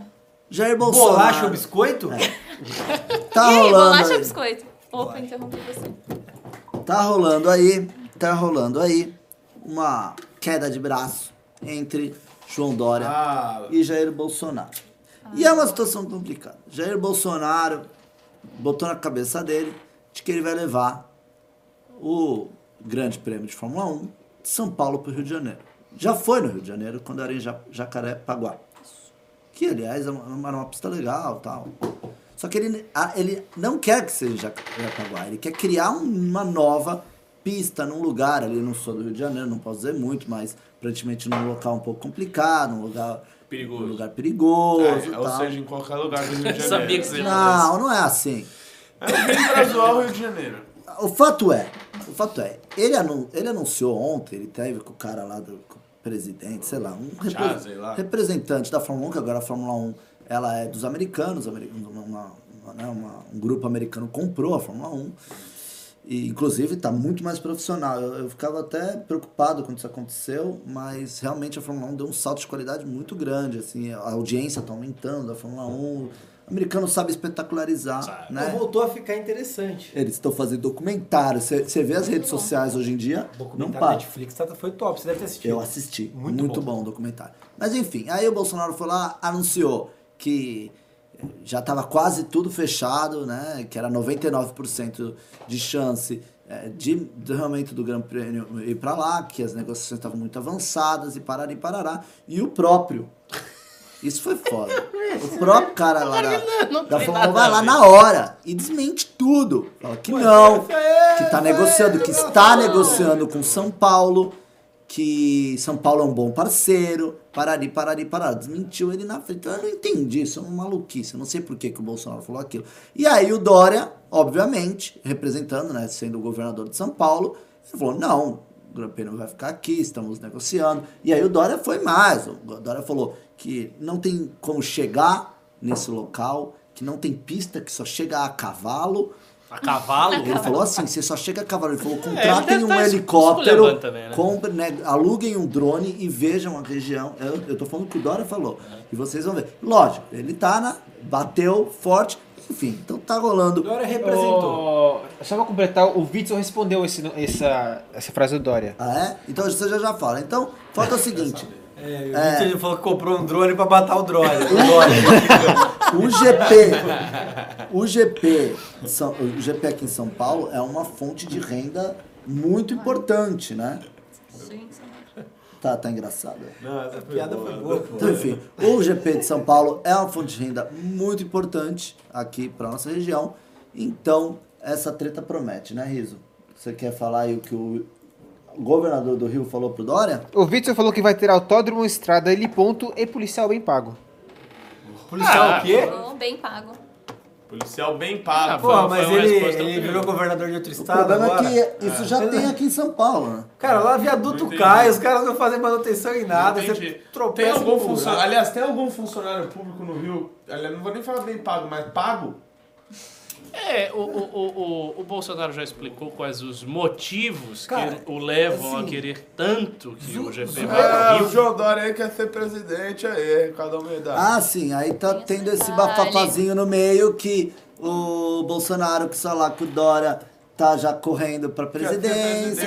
aí. O Dória falou que, olha, não tem nenhuma questão aqui, a questão é realmente o GP, é manter, é importante para São Paulo, é, e o Dória quer renovar até 2040. Ele botou. Isso aí. Plau. Cara, o Dória. Primeiro que o Dória é melhor negociador que o Bolsonaro que o Witzel. Então, se fosse mau negociador. Pra começar, não Rubinho, o, Bill Dória senta na mesa com o cara da Fórmula 1 e fala inglês com ele. Aí chega o outro cara da Não, Fórmula peraí, 1 peraí, fala peraí, espanhol. cara. O Dória fala espanhol Cartão amarelo Chega aqui. o cara italiano, o Dória fala italiano com ele. O Cartão Bolsonaro amarelo. fica- Aí chega o carioca o lá e rouba a carteira dele, pô. Bota o áudio aí. Vamos manter esse debate aqui em alto nível. Então vamos Tem lá. nada a ver essa questão do inglês. Ele não é obrigado a saber falar inglês. Ele vai ter um tradutor, uma pessoa contratada que vai falar inglês pra ele. Não é isso. O cara pode ter, o cara pode ter um putatino comercial e não saber falar inglês, ele vai ter um tradutor. Então, Renato, o senhor não veio aqui com ad hominem, ok? Não veio a diminuir o nosso presidente por conta de que ele não sabe falar inglês. Tá, então Traga vamos, argumentos tá bom, melhores. va- vamos aos fatos. O primeiro ponto, o Rio de Janeiro está quebrado, não tem recurso. É completamente absurdo você imaginar uma- um estado que carece de, de elementos básicos, carece de asfalto, carece de segurança, carece de educação, querer gastar alguns milhões, que bilhões, para investir num, num autódromo. Por que, que a câmera não tá Porque no... Tá trocando. cara tá consertando. Porque a câmera, você bota a pilha, se liga e desliga a câmera, a câmera não funciona. É, ô, Rubinho, faz um comentário curto dessa vez aí pra Então, eu falar. além disso, a gente tem que considerar. A cabeça não cabe. A cabeça não cabe. Mas vamos lá, vamos encostar aqui. E além disso, cara, a gente tem que considerar o seguinte: qual a tara do Bolsonaro em querer levar isso pro Rio de Janeiro? São Paulo tem Interlagos, está estruturado, está adequado, tem Já tá recurso, feito. é importante É, para o já tá turismo de. São Paulo e o Bolsonaro não tinha que se imiscuir nessa questão. Esse que é o ponto, tem coisa mais importante para ele tratar. E por fim, sinceramente, eu sou muito mais o Dória que o Witzel. Sabe o que me lembra muito isso que tá acontecendo? Política do pão e circo. Só que é um circo que não é acessível. A maior parte da população não frequenta o autódromo pra ver É muito as caro. corridas. É, É muito caro, caro. é É Coisa de rico. Mas posso contar um segredinho? Então, tipo, esse No- pão e circo tá meio errado. No autódromo de Interlagos, porque lá é a minha zona. Sim, Sonho de... Você chega de carro lá, e vai andando, entrando aqui ali. Bom, menos na minha época, eu sou de Interlagos. Sim. Na minha época, você pega e você, eu já andei. Eu já andei de carro na pista. É mesmo? Na pista, na pista. E tipo, é engraçado que teu carro, assim, parece que ele anda 10 por hora. Porque com uma pista, uma pista pra Fórmula 1, meu irmão, você tipo, você sério, meu carro não anda nada, tá ligado? Ó, ó, não, e tem um outro, um outro fator importante, que a Câmara da cidade de São Paulo, Ricardo Almeida, aprovou a concessão do autódromo de Interlagos ainda esse ano. Um projeto que no início veio do João Dória para privatizar o autódromo, né? E depois aí veio uma emenda aí do Bruno Covas ah, ah, mudando a privatização para concessão. Ou seja, já está tudo organizado, já foi concedido para iniciativa privada. Agora vai vir, vai ter um investimento, Ricardo Almeida, de mais de 200 700. mil, um monte de milhão de reais aí no negócio. Então, assim, não faz o menor sentido. E eu não vi o Bolsonaro falar sobre o assunto, além de, ó, eles vão ir embora aí do Brasil, então o único jeito aí foi pro Rio de Janeiro. Que é uma mentira, né? Porque não é o que o cara da Fórmula 1 falou. Então, assim, não consigo ver outro motivo ah, pra fazer É, essa talvez, talvez o que tenha acontecido é o seguinte, ele fez, Agora, ele fez algum acerto com... coisa- Eu tô especulando, ele pode ter feito um acerto com o governador do Rio de Janeiro, com o Witzel, um acerto da cabeça dele, disse, ah, vai, vai melhorar, você vai ter uma É. receita aqui. Agora- A gente faz o seguinte, a receita aqui é por causa do GP, a gente bota aí no Rio. Agora tem aí, uma outra coisa também que é assim, um outro ponto. Toda vez que tá pra acabar o contrato, os caras da Fórmula 1 ficam pressionando. Falando que vai sair, que não sei Isso o é quê. normal. Aí o Estado, o município vai lá e fa- fala, meu, toma tudo aqui, faz o que você quiser. Isso é normal, isso faz parte da negociação. É. Agora estão tipo, "Ah, não, se não for pro Rio de Janeiro é porque vai embora. Vai nada. Mas você sabe que tem uma nada. questão que. E é muito importante pro game. E às vezes a gente fala, ah, nossa, mas pô, Interlagos, né? Pô, tô- Um negócio precário, você vê os outros autódromos. O autódromo de Interlagos é um dos preferidos dos pilotos. Porque o autódromo de Interlagos, ele ainda tem um Ele tem o S do clima... Senna. Ele tem um clima ainda da Fórmula anos 1 90. antiga. Na época que o Renan Você vê, gosta. você vê hoje a Fórmula 1 ali, pô, será, sei lá, aquelas pistas novas, nem Dubai. Ainda Dubai. tem o Grand Prix de Mônaco, que era muito famoso. Pô, Tem. gente, o Mônaco é Não o. sei, é eu o- sei Mônaco é não, o Mônaco é o é o ápice. Não, eu Tira não o coração da acompanho, eu só lembrava que tinha todo Esse é o mais charmoso de todos, É. ainda tem. É, é o mais charmoso, mas particularmente eu não gosto. Por quê? Cara, Porque Tem eu- todo o eu- glamour. Não, tem todo um glamour, obviamente, assim, mas a, te- a tesão da Fórmula 1 pra mim tá na ultrapassagem. Não, mas aí que tá. É que Mônaco é uma situação diferente. Mônaco, assim, o piloto que consegue terminar Mônaco numa boa colocação, não necessariamente em Ele primeiro, ele é um puta piloto. Sim, sim. Porque assim, Mônaco você errou um meio segundo, você Bateu. bateu, irmão. É um. Bateu. Mas Interlagos é foda. Quem não se lembra, por exemplo, da, história recente de Interlagos, o Felipe Massa disputando o título mundial em 2000 e 2009 em Interlagos. Cara, foi sensacional. Chuva, é, o, ele disputando com o Hamilton, o Glock sem, com, o pneu, com o pneu slick, sem, ele sendo campeão por um minuto. é, de repente, o Hamilton passa o Glock e aí ele perde o título. Não, Eu eu, não eu sei, fico eu questionando. Ah, eu lembro disso. Aonde, como que o Bolsonaro consegue tirar tantos temas X? Eu, tipo, três semanas atrás a gente estava discutindo sobre o da Argentina, a moeda, o peso real. Agora a gente tá falando de Interlago. É, É, o? Bolsonaro Pô, vem- polêmica, ele Eu- acha que fica sem é, graça. Não, mas eu acho que isso essa não é uma briga boa dele comprar. Eu também acho que Exatamente não. porque ele tá en- entrando numa briga com o Estado que tem essa tem a, a corrida há muito tempo, que tem uma relação com a Fórmula 1 E que dá certo. sólida, entendeu? E que tem um cara que pode ser um possível candidato a ele. Então ele não, se ele perder um braço de ferro, sabe, começa, vai Fica- começar é a um escalonar essa é briga. presidente, Exato. sabe, pô. Então, pra ele é mais, ele tem que ficar magnânimo. exato. Ele tem que ficar. Ele não tem que entrar nesse racha. A treta podia estar acontecendo entre o governador do Rio e o governador de São Paulo. E ele por cima disso tudo. Quiçá um cara que vai vir e vai pacificar a briga e vai. Ah, Whitson, eu vou te ajudar numa coisa aqui, e aí tal. Não, ele tá entrando no racha. Isso é ruim, porque se ele perder, ele vai. Fica feio. ele vai Ah, agora o é negócio é o elegante. seguinte, ô Alexandre, já que você me cortou aí no começo, convenhamos, o que eu tava querendo dizer é quem é que é o melhor negociador? Um sujeito como João Dória, que, falamos a verdade, viveu de fazer lobby a vida inteira, ou seja, de conseguir bons negócios É. e bons acordos, ou o Bolsonaro? Não, eu não. não Aí você Que vai viveu de não Aí, fazer acordo. Ah, é. Você veio falar Aí que ele não sabe falar inglês. Aí eu vim dizer o seguinte, que a questão da língua muitas vezes interfere sim. Você vai lá numa reunião, ou sabe o que, o- que, que o cara da Fórmula 1 quer, quer, quer falar com o Bolsonaro? Ele quer ficar aquele só, aquele Frente a tete a frente. tete, aquele frente É, a mas- frente. mas tem uma diferença. Fala, hey, Bolsonaro, oh, you know, né, man, how... E vai falar alguma coisa, Lógico. entendeu? Ele não vai querer que esteja um, um assessor do cara lá falando... Lógico que faz Olha, diferença, presidente, mas não ele é. disse que ele quer falar um negócio com você, falo assim, Sim. ah, adianta ele aí, pode falar aí. Ah, the president says that. Não, entendeu? Então conta assim, conta assim. Então, é, é nesse sentido Beleza. que eu acredito que o Estado de É, São mas Paulo é isso que eu queria. Eu queria a ver sua Fórmula 1. argumentação. Não queria só simplesmente. O cara não sabe falar inglês. Porque senão desmerece muitas pessoas que não sabem falar inglês. Agora eu você tinha- explicou por quê. É, eu, eu digo que tem aquela coisa de você poder falar Então faz só... assim, imita o Dória pra mim falando em inglês com o cara da Fórmula 1. Hello, Chaser. My name is João Dória. I hate Lula. This corrupt. This corrupt with capital C. With capital C because you, Lula, you don't have the necessary information. What's your name? What's your name? I know my name. Bolsonaro! Don't burn the donut. yeah? Don't burn the donut! É, você desencavou essa aí. do- do- Ah, e aí, saturou esse assunto? A gente perdeu até a audiência. Saturou, saturou. Saturou. Quem não é do Rio de São Paulo não quer saber. É isso aí. Então vamos para a última pauta, depois a gente pode responder pimbas.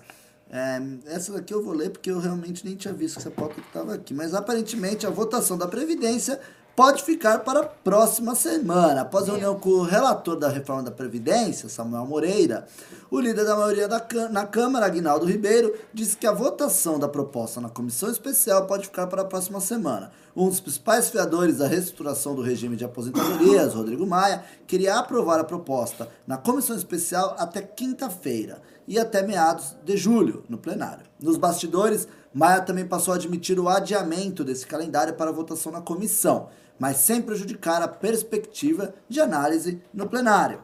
Também nessa terça-feira, o porta-voz da presidência, general Otávio Rego Barros, afirmou que o governo Jair Bolsonaro tem uma expectativa muito positiva para a aprovação da reforma da Previdência na Câmara dos Deputados antes do recesso parlamentar, que começa em 18 de julho.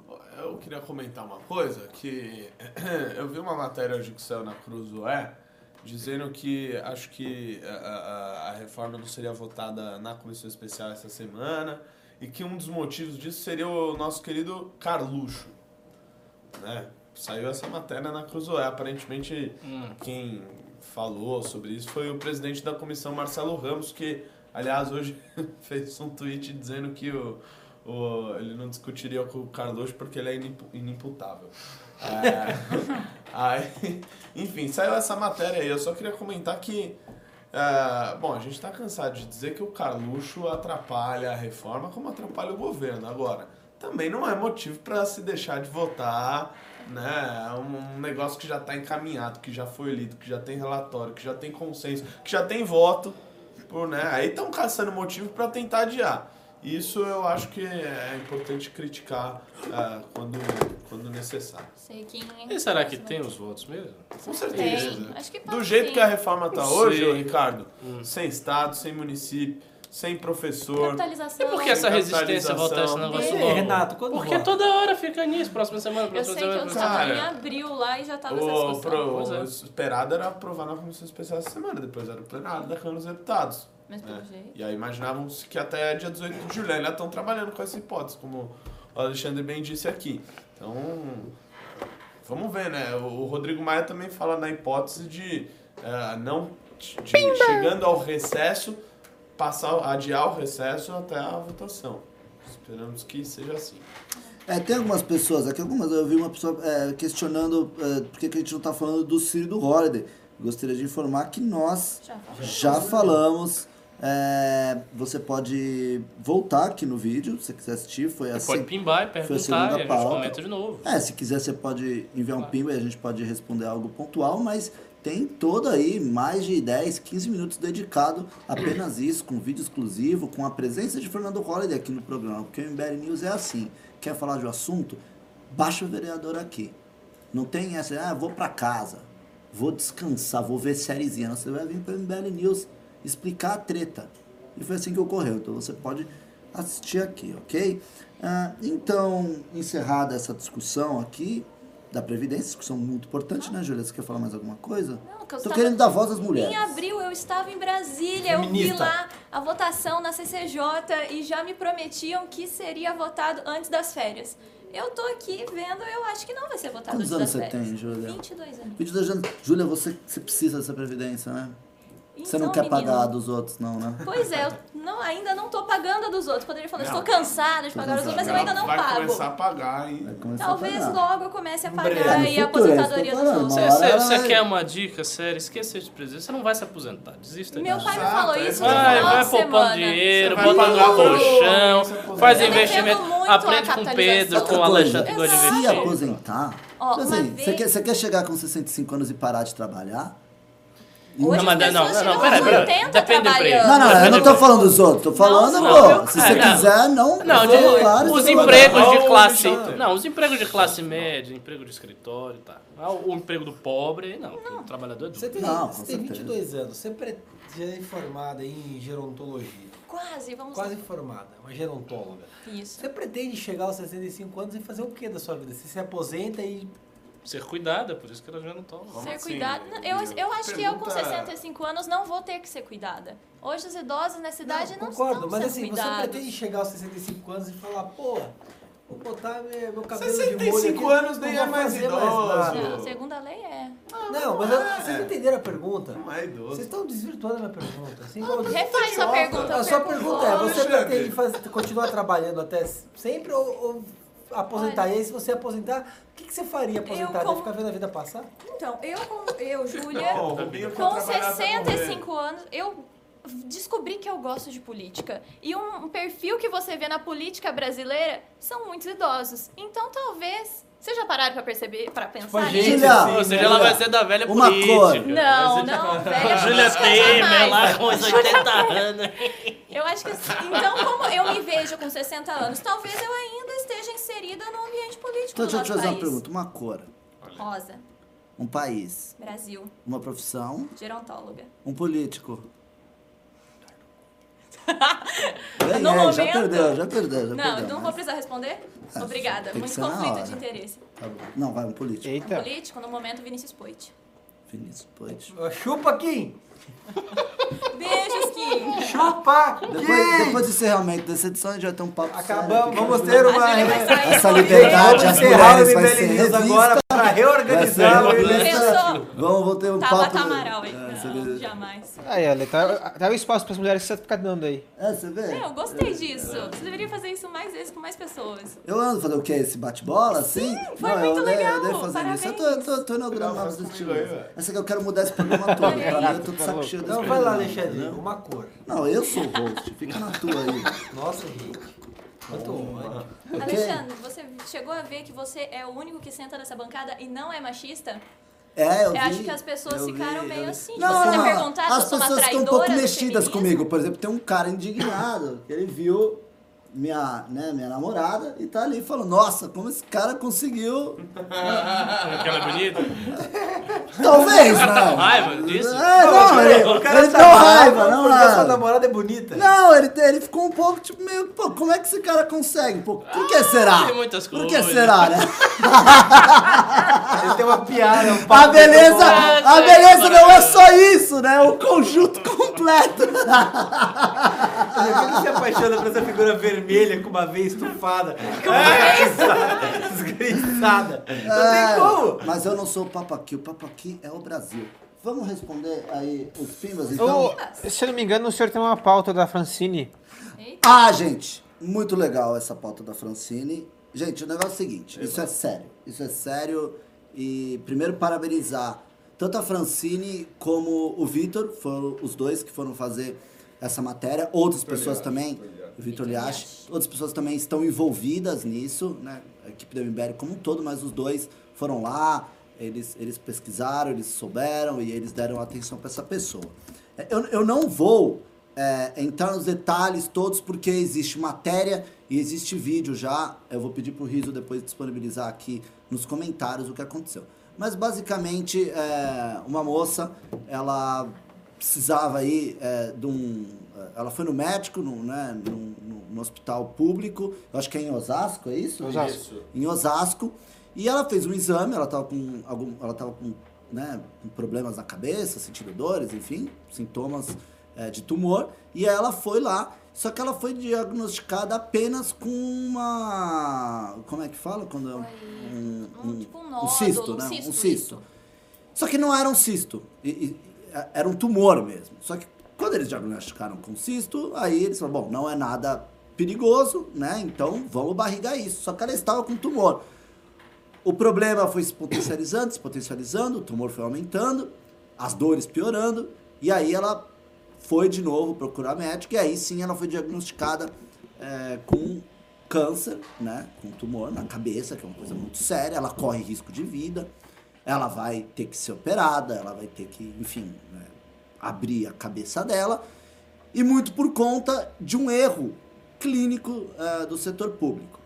É, a, a gente está falando disso aqui, é, por quê? Porque existe uma vaquinha que ela fez, que é uma vaquinha para arrecadar dinheiro, enfim, para o custeio dela próprio. Ela tem um filho, ela é sozinha, ela não é casada, e, pô, uma barra que ninguém é, quer enfrentar, que ninguém está preparado para enfrentar, ainda mais uma mãe é, sozinha, né? Então, se você quiser ajudar, se você quiser contribuir, se você quiser, é, é, enfim, dar qualquer tipo de ajuda, o link da vaquinha vai estar aqui nos comentários, Na descrição do vídeo. na, na descrição do vídeo. E depois também ver o vídeo que a gente soltou no nosso canal, ver a matéria, principalmente se for em, Osasco. Isso é algo que o MBL vai começar a fazer mais. Esse tipo de ativismo, de não só ficar na política né, real, mas também é, fazendo esse serviço para a população de ir atrás de absurdos como esses, de descaso né, do Estado é, com o seu pagador de imposto. Né? Pessoas que ralam, que trabalham quatro meses seguidos só para pagar imposto, e aí quando precisa, né, o Estado vai lá e entrega isso para ela. Então, é, o MBL vai começar a fazer isso. Se você souber de erros ah, ah, na tua cidade, de, de, de, de coisas desse tipo, né? principalmente em áreas como essa, como a da saúde, é, manda e-mail pra gente, entre em contato, que a gente vai fazer de tudo pra ir aí e cobrir isso. Valeu, pessoal. Faz o seguinte, lê uns pimbas e depois passa o vídeo, pode ser? Pode ser. Pode ser, ótimo. Começando os pimbas de hoje, então, An- André Gerbelli mandou 5 reais e falou: Todo mundo sabe que o Lula tá preso, babaca. Dane-se. 200 canais no YouTube falando a mesma merda. Enquanto isso, os vermes arquitetando a lei do abuso. Porque era pra gente não É, falar que sugeri, o idiota acho que não era pra falar sobre o assunto do Lula. Legal, obrigado pela sua opinião. Muito obrigado pelo ping. Phelpsen mandou 2 reais e falou: Eles gravam às 5 da manhã todo dia de terça a sexta. Top. Sim. Os caras são foda, velho. Isso que é amor pela política. Eu não amo tanto a política assim, gente. E de graça, hein? No. Vasco, os caras vêm porque gostam. Próximo pimba é do Um Dia Sem Tom de Longe no Blink 182 é um dia em vão, mandou 2 reais e falou: tô muito, tô muito triste. Alguém mata o Renato Batista? Não, ele tá emagrecendo agora, tá ficando mais simpático. É...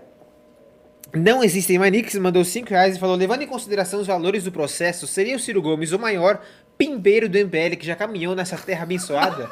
Sim, inclusive eu vi sugestões aqui Muito bom. De que tinha que dar moletom pra ele. A gente podia fazer isso, né? Poxa! Agradecer. É sério, quando ele pagasse, poderia fazer isso. Seria Vamos. muito Vamos. engraçado. 38 mil Levar reais. várias Um coisas kitzinho, do moletom, bonezinho, Isso é Pro. Ciro Gomes, um grande apoiador do movimento aí.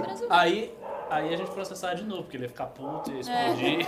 Olha, pegar, olha, pegar um casaco Cara, é, é uma espiral. É do uma, o Ciro, O Ciro o fazendo um tá virando uma espiral infinita de processo, entendeu? Fascista de merda. Pega isso daí e enfia lá no baronato lá do. O teu pai. É... André Museu, Museu mandou 5 reais e falou: Renato Batista acha normal o presidente falar por baixo dos panos com o chefe de Fórmula 1? Isso não é republicano. Hashtag risocracia, hashtag salsicha rei, hashtag Holiday Lindão. Eu acho que o Renato não fez julgamento de valor quanto a isso. Ele fez só uma constatação de uma situação. Não, eu não falei pra falar nada, eu não falei pra falar nada debaixo dos panos. Eu só acho que às vezes uma pessoa quer ter uma conversa tete a tete, olho no olho, sem que tenha necessidade de uma terceira pessoa, isso é óbvio. Qual é a necessidade? Pois Se é, é se tá tudo certo, por que que eu ter... É, é verdade, ninguém tinha se atentado É. em seu comentário. Pra fofocar, pra É, falar da vida, falar pra falar mal do. Dória. Oh, I hate Dória. I hate, I hate Dória, you know? Aí, I learned aí- English. Aí, aí o cara vai falar isso, aí vai ter que ter um tradutor falando. Ah, Mr. Bolsonaro hates João Dória because. E, e eventualmente a tradução sai algo errado. Enquanto isso, o Dória vai estar. Hey, Chase, uh, you know that Bolsonaro is like a Lula. Blá, entendeu? Vai estar fluindo Não, melhor a tudo, conversa. entendi vai tudo. estar fluindo melhor a conversa. Isso é óbvio. Assim, ó, aqui, todo mundo aqui, só tem um que não é de São Paulo aqui. Também aqui não vai, não adianta. Nosso lobby é que a Fórmula 1 vai ficar. Nesse racha a gente entra, não tem papo. A Fórmula 1 é nossa. É nossa. Eu não vejo que não E tem. nem que eu tenho que dar um não, argumento ele, que eu- ah, não, ele já, ele já não sou, ele já não sou cidade maravilhosa. Já é a cidade maravilhosa. né? Já tem o Cristo Redentor. Já tem as maiores favelas do Brasil. Já tem os maiores traficantes do Brasil. Ele quer roubar a Fórmula 1 da gente? Porra, meu. Porque é carioca Não, e nem que a gente precise usar um argumento que no final eu seja contrariado por um pimbeiro, a gente vai usar pra defender a Fórmula 1 aqui em São Paulo. É isso aí. A Kellen Priscila mandou 7,90 e falou: Vai, Qual é o lance? Qual é o lance? Qual é o lance? E falou boa noite.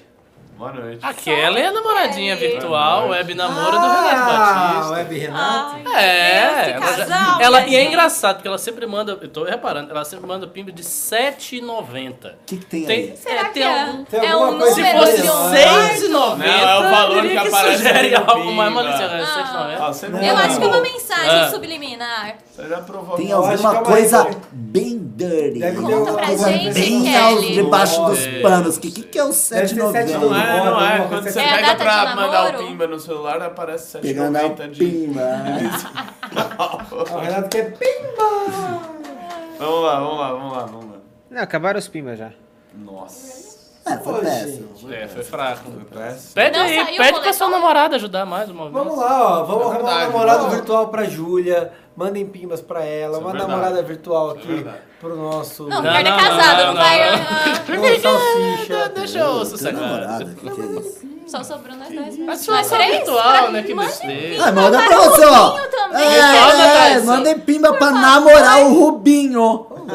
Já, promovendo Que ele o tá fácil. Que ele tá livre. Eu tô falando pra você. Não, não, não, não. Não, e a gente. Atrapalhar os tá encrencados, o que, que é O isso? O Um Rubinho falou aqui advogado discretamente que que queria receber 31 uns anos de pimbas. pura beleza, Eu né, sou um Rubinho? cara sério, eu quero construir um lar. Ó, belo recatado. Tá? Construir uma sem- família. Sem pimbas Um homem com Olha só, a. Leila falou, como assim? Pensei que o Renato era gay. Eu também. O dia que eu descobri que ele possivelmente era hétero, eu me impressionei, velho.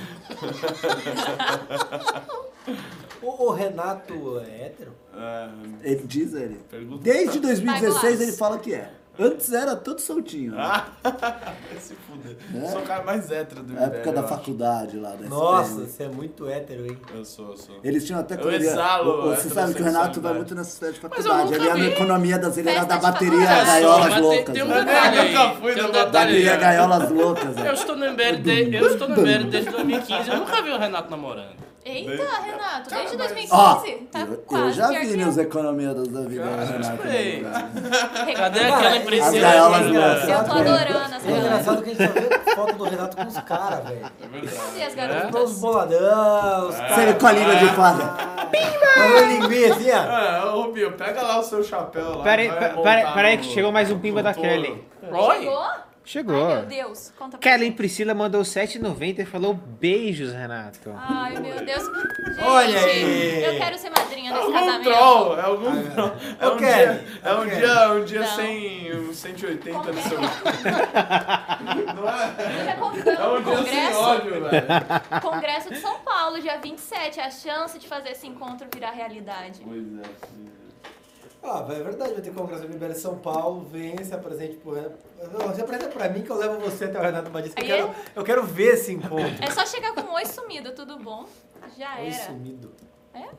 Oi sumido existe ainda? Existe. Muito popular.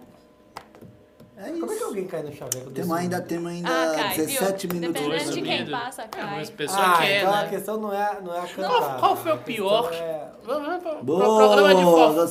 vamos lá. Boa, Qual boa, foi boa. o pior chaveco que você já recebeu? Pior. Olha, Da o- sua vez, seja sincero. Pode ser o mais surpreendente? Não, o pior O ou pior melhor? é- assim, qual é ah, o mais surpreendente? O mais surpreendente foi: sou comprometido com o Brasil. Acredita? Perguntaram se eu era comprometida. Eu falei: sou, sou comprometida com Deus. Aí a pessoa, que bom, porque eu sou com o Brasil. Eu falei: isso era uma tentativa de me chavecar? A pessoa falou: é, mas você saiu. Entendeu? Como eu Pô, é, desviei. Dava pra meter que Deus é brasileiro aí. Blausa, Não, mas né? veio de um deputado estadual isso. Opa! Pois é. Exatamente. Arthur Duval!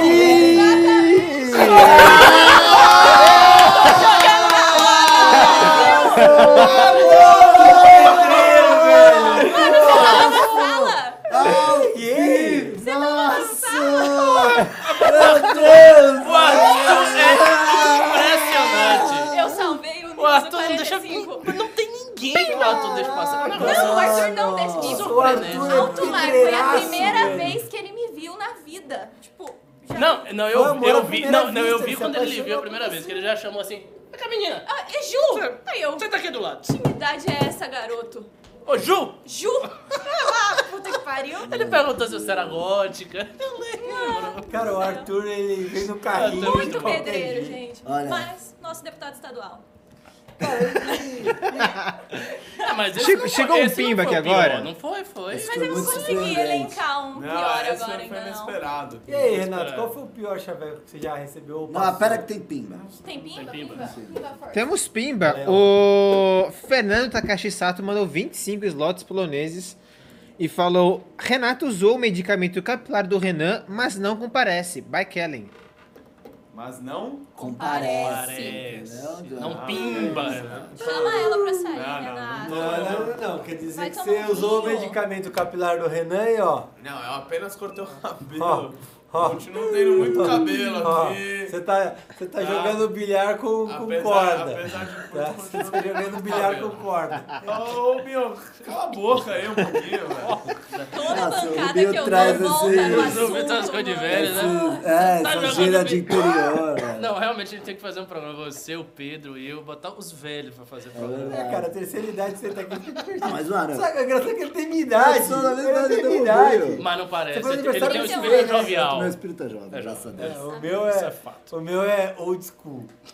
Olha, na mesa. Juro eu tá, tô indo num lugar. Ah, tem a mesa dos adultos. Tem uma mesa com as crianças de 10 anos, eu sinto com as crianças de 10 anos. É, Papo de moleque. adulto é muito chato. Outra coisa, nem que ficou o final de semana inteiro falando de política. Meu irmão Nossa, onde já se viu Meu irmão do céu, vocês todos doentes mentais. Final de semana eu quero apagar. a gente fala tanto. Eu nem olho. Nossa, Nem graças a Deus. É, Eu também, mano, não dá. Mano, domingão, tô bêbado lá. Tô bêbado, alucinado. Aí fica lá, mano, o grupo lá, vão, vão, vão, vai se foder! É, você precisa falar isso pro seu irmão, velho. É, não, eu falo pra caralho. Precisa falar com, com Eu respondo pro Renan e falo: Ah, Renato, você não tá nem no grupo, velho. Não, outro Nós dia, se. Ô, outro dia, quando eu- chegou, tava rolando lá o Tontos do MBL. Tontos jornalista me ligando, duas horas da tarde, eu voltando da praia no carro, bebi 10 cervejas. Meu irmão, vai viver, jornalista. Hoje é domingo. Irmão, vai. Mano, é domingo. Você acha que eu vou falar do Moro? Eu, eu tô no meu domingo. É sagrado! Porra, eu tava almoçando no domingo e, e preparando resposta pra jornalista Vocês são- vocês Sabe o que eu tava noção. fazendo meio-dia e meia no domingo? Mandando mensagem pro Ricardo pra falar de planilha do estudantil. Posso aproveitar, Não, deixa você- pra falar do favor, estudantil? E eu confesso que eu achei chato, né? Mas, mas Não mandarei novamente. Eu jurava que você ia falar preparando um macarrão. Não, imagina. Desculpa, Ricardo. Não mando mais. Você, estudante de todo o Brasil, estamos aí nessa longa jornada para a liberdade dentro das universidades, das escolas de todo o país. Então, se você tem muita vontade de já estar aqui assistindo a gente na MBL, então é sinal que já simpatiza. Entra no arroba MBL Estudantil no Instagram e vem fazer parte do movimento que mais cresce no Brasil e vamos lutar por uma sala de aula onde você possa dar sua opinião sem ter medo de represália.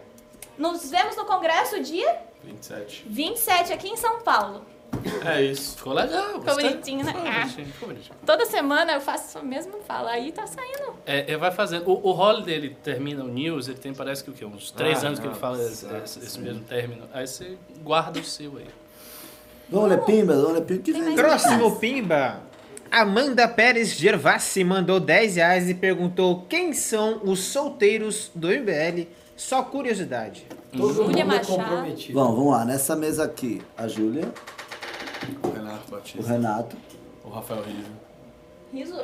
Oi? Solteiro? Riso. Quê? Se você Não, é é, solteiro. não quer falar, não quer falar. Solteiro, Ele preferiu o silêncio. Fred, solteiro. Cauê. Renan, solteiro. É, é, Cauê, Cauê. é, O Jean. Jean, Isás. Isás. ah, quem mais da Kim Kataguiri. Kim Kataguiri. O Pedro. tá? O Pedro. Cara, o Pedro, boa o parte, Pedro é um eterno solteiro, né? Não é não. A Jennifer. A Jennifer. ah, É verdade. A é- Jennifer. Ah, A Jennifer, ela Ah, tá foi no Tinder. A. Francine. a Fran. A Fran. Pô, tem homem pra Eric. caramba. O Três Heitor, mulheres, a gente tá Eric. solteira. Tem, gente! A Júlia. Não, já fui a É primeira. melhor tirar quem não é Mas olha a solteiro. quantidade de homem. É. E a Mas eu, mulherada tá solteira. Rubinho, o Eu, é melhor falar quem não é solteiro. Ih, nós somos. O time dos casados. Essas pessoas de respeito. Elas não, são mas casado é tão- só O Ravena não é. É, Não, mas casado, casada eu- eu- pode eu- ser eu- de namoro também. É time é, dos eu- casados e time dos solteiros. exagera tanto, Júlio. A esposa Peronomútil. bem a política. Vamos com calma. Olha Sem só, eu, eu vou lhe dizer, a minha esposa não, não gosta muito de política, mas ela assim acompanha o MBL porque eu tô no MBL. O Holiday, por o isso, mas Holiday é não, não solteiro. liga, não O Holiday liga é muito. solteiro, né? Holiday solteiro. Holiday solteiro. Mamãe, falei. Aí, a gente começa a entrar em outra análise também. Quem é homem e quem é Pimbaço. gay. Pimbaço. Aí isso fica muito confuso. Pimba, so, so, so, Mente na so, so, direita. so, so, so. Não existem mais nicks, mandou 50 reais, falou... Considerando o último tema, gostaria de saber como o MBL vê o sistema público de saúde. Viável ou vai ser sempre deficitário? Ao meu ver, que sempre teremos problemas com tratamentos de alta complexidade, como citado, até nos planos de saúde privado. Sim, isso é um problema nacional, eu vejo. Eu tive o grande privilégio da saúde no meu município, que eu sou do interior de São Paulo, ser muito boa. Mas aqui em São Paulo, por causa do meu curso, eu trabalho em alguns hospitais. Já trabalhei no Hospital Universitário da USP e agora eu estou trabalhando no Hospital das Clínicas, no Instituto de Psiquiatria. E eu vejo uma grande diferença entre essas redes de hospitais que são públicas, sim, e estão vinculadas a instituições de ensino e os postinhos de bairros, hospitais municipais aqui de São Paulo, que realmente têm serviços muito precários.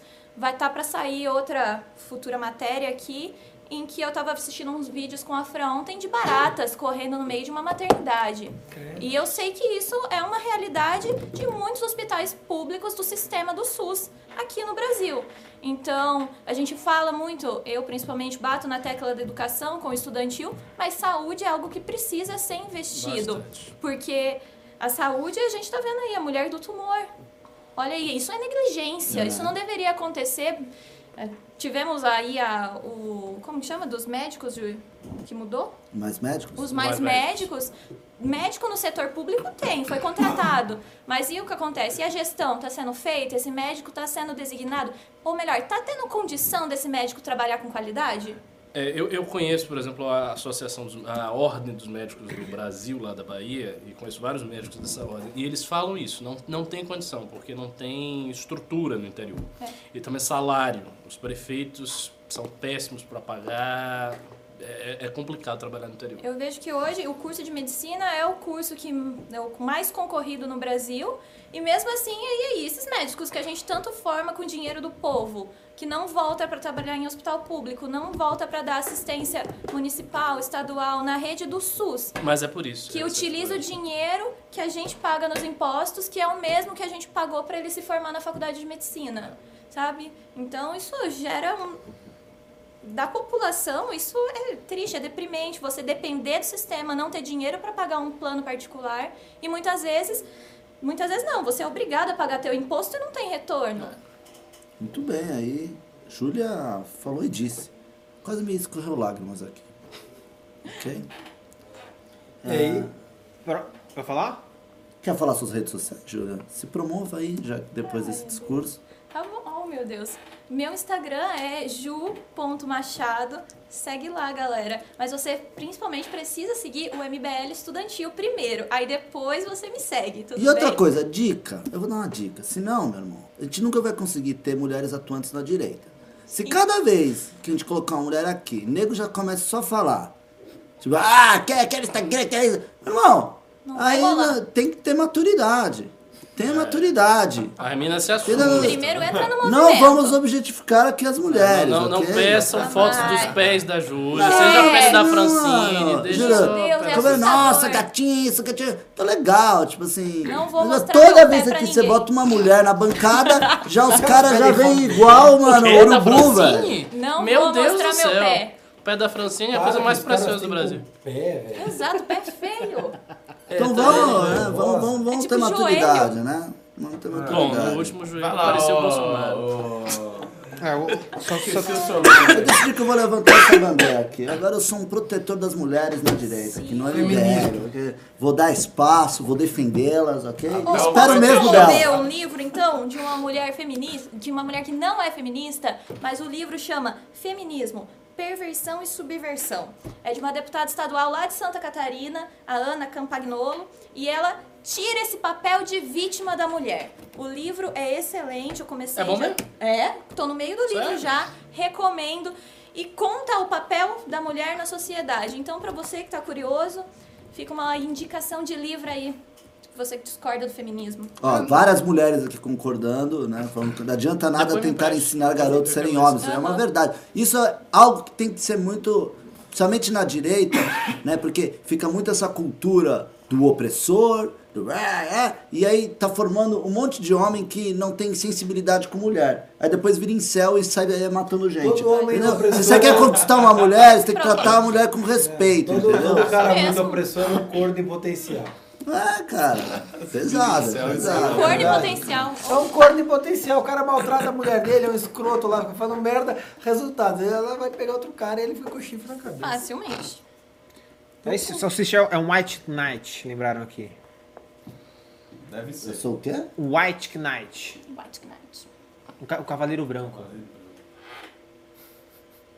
Aceito, Eu cara. não entendi aí o que você falou aí. é. White Não, White eu- Knight isso, é... isso, isso é uma coisa da, da cultura em céu. Depois eu explico. Ah, é? Eu não Pediram sei pro o que é Renato mostrar o pé. Tá bom. Ah, eu quero. Ah, o Phelps ele mandou dois reais e falou: ha, ha, ha, ha, ha, ha, ha, o Arthur é o mais, maior delatado desse movimento. Não, outro dia teve um Uma hora. programa que foi praticamente foi uma série de, de assim, um- o- o um- Arthur uma, é uma coisa do Arthur começou de do que ele, Arthur, ele, ele roubou o lanche. Ele roubou o lanche. Começou, começou a pipocar mensagens no WhatsApp com casos, né? Ah, foi porque ele fugiu de um jantar, E roubou a lasanha. do roubou a lasanha de um cara. Ah, depois, assim, o Arthur, assim, ele tá em muita alta, em é, altíssima menino. aqui. Bom, gente, é, falta quatro minutos, mas eu utilizarei da minha prerrogativa aqui de host para encerrar o programa. Ok? Calma, Ah, calma, tem, tem mais dois, três pimas aqui. Então. então Meu vamos Deus. lá. Isso. Lê pra nós. Kaique Hatak mandou dois reais e perguntou quando sai o vídeo do Arthur questionando a Júlia. Vai ter vídeo do Mamãe Falei. Ah, Será?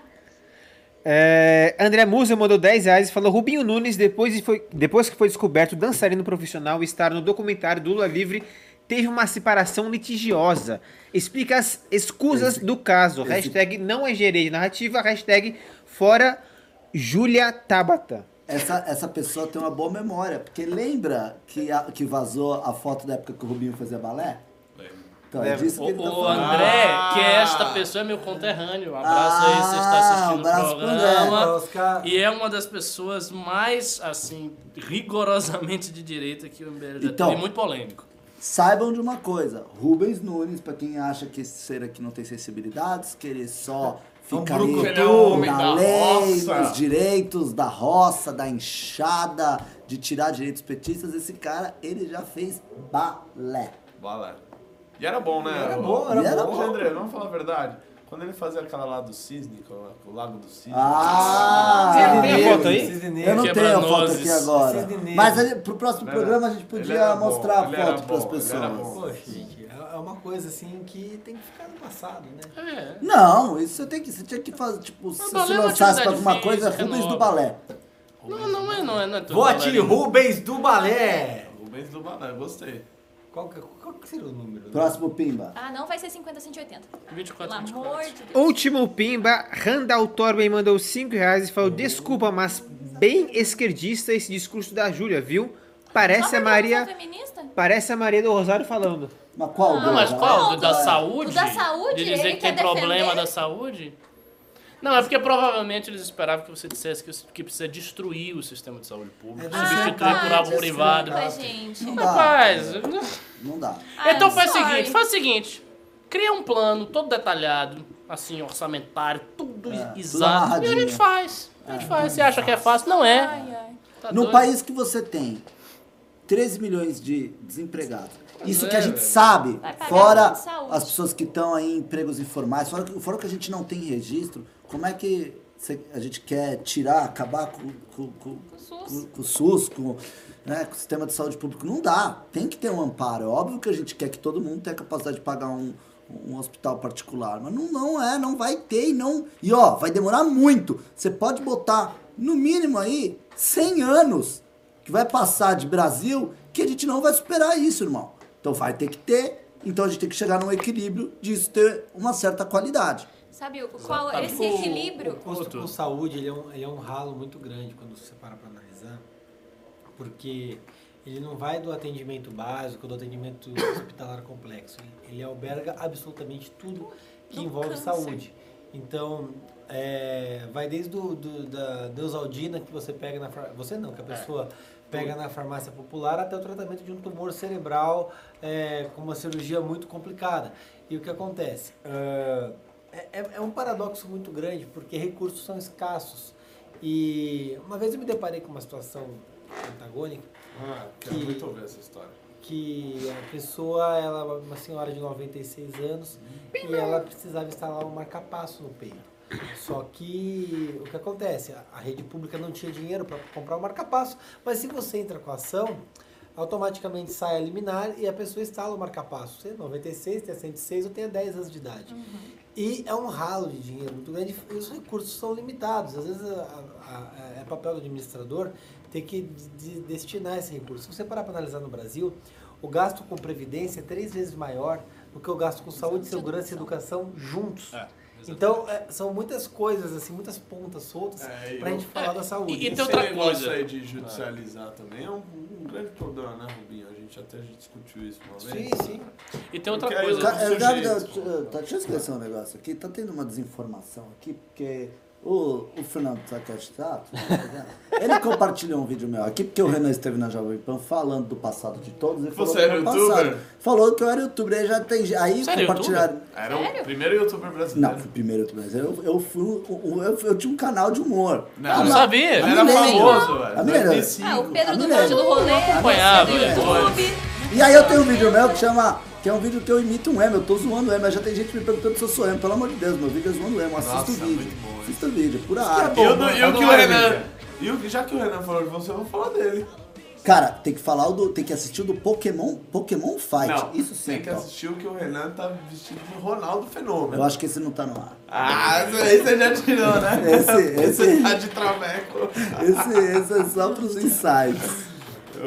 Olha lá, o Rizzo tá botando no ar, meu vídeo. Não tenho medo, não tenho. Tá passando maquiagem. que coisa horrorosa, velho. Mas, cara, esse meu vídeo.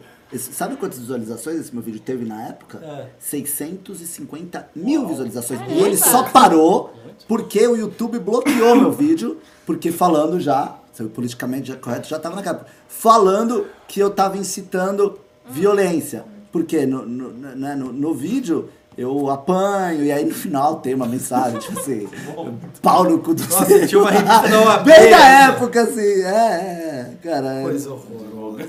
Ai, bons épocas. Caralho, bons, eu vou bons rever tempos. esse vídeo. Bons velho. tempos, bons tempos. Quem é esse aí? Ah, é tudo amigo. Era, essa época tava florescendo. Eu assistia muitos vídeos do Smosh. Eram, que eram dois pra quem não viu, o primeiro congresso que a gente fez, não era nem um congresso lá em Viedo, o Alexandre tava vestido de Gangnam Style. De Psy, lembra? Com terno azul, uma gravata borboleta preta. Não lembro. Tipo, acho eu, que tudo lembro, isso é tipo, eu cheguei e olhei e falei, velho, o que, que é isso, cara? O Alexandre é, ele é engraçado. Tem mais pimba Esse aí? movimento só existe por causa de mim. Falam, falam. Realmente o MBL é um de imã de maluco. Acabou. Tem- Tem mais pimba? Eu quero encerrar. Tem, Depois tem de mais pimba, tem mais pimba. O, o rapaz que falou que você era feminista, Ah, falou, não é isso, é falar como se o médico tivesse que trabalhar no sistema de saúde pública, como se fosse querer obrigar. não, se ele foi formado no sistema de Ah, saúde mas é uma boa pública, discussão. Concordo com a eu concordo. Não, eu Eu discordo. espero devolver os Aí quatro anos que eu usei de investimento público pro povo. Ah, me, me, desculpe, mas, aí, prefiro. me desculpe, mas Se o aí essa é uma, sujeito deci- é uma decisão sua. Mas, Vo- sim. Sim, mas uma coisa é você. Você vai obrigar o cara? Você tem que ter a Mas mínima podia fazer parte consciência, do, né? do, do E um período incentivo. universitário, você ter um ano Você de ter experiência, quatro né, não sei anos aonde. de atendimento na rede pública. Eu sou Ah, pá, não, não concordo, não.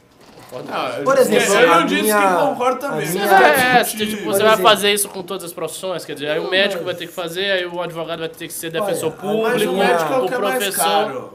Sim, minha- A é minha, isso que a minha, a minha alternativa pros, isso. a minha alternativa para os mais médicos era justamente pegar pessoas de cidades afastadas que quisessem ser médicos, que eles viessem estudar e depois eles retornassem por um determinado período, não sugeri 10 anos, mas é- que eles ficassem naquela cidade que eles que eles, que eles são trabalhando como médicos, sendo remunerados, mas trabalhando lá. Tudo bem, mas desde que seja algo facultativo. A questão é você obrigar. Você vai obrigar o cara a, a ficar lá. Ah, não, você vai ter que. Eu acho Então, muito. universidade. Eu acho Não pagar universidade privada, ainda É. sobre esse tema, o Não Existe Manix mandou 10 reais e falou: O que você citou sobre retorno da sociedade é o que o Cuba faz, praticamente sendo donos dos médicos e decidindo suas vidas. É, Discordo Não, categoricamente. bem, bem diferente do que. Ou teremos todos os profissionais formados nas públicas trabalhando para o setor público.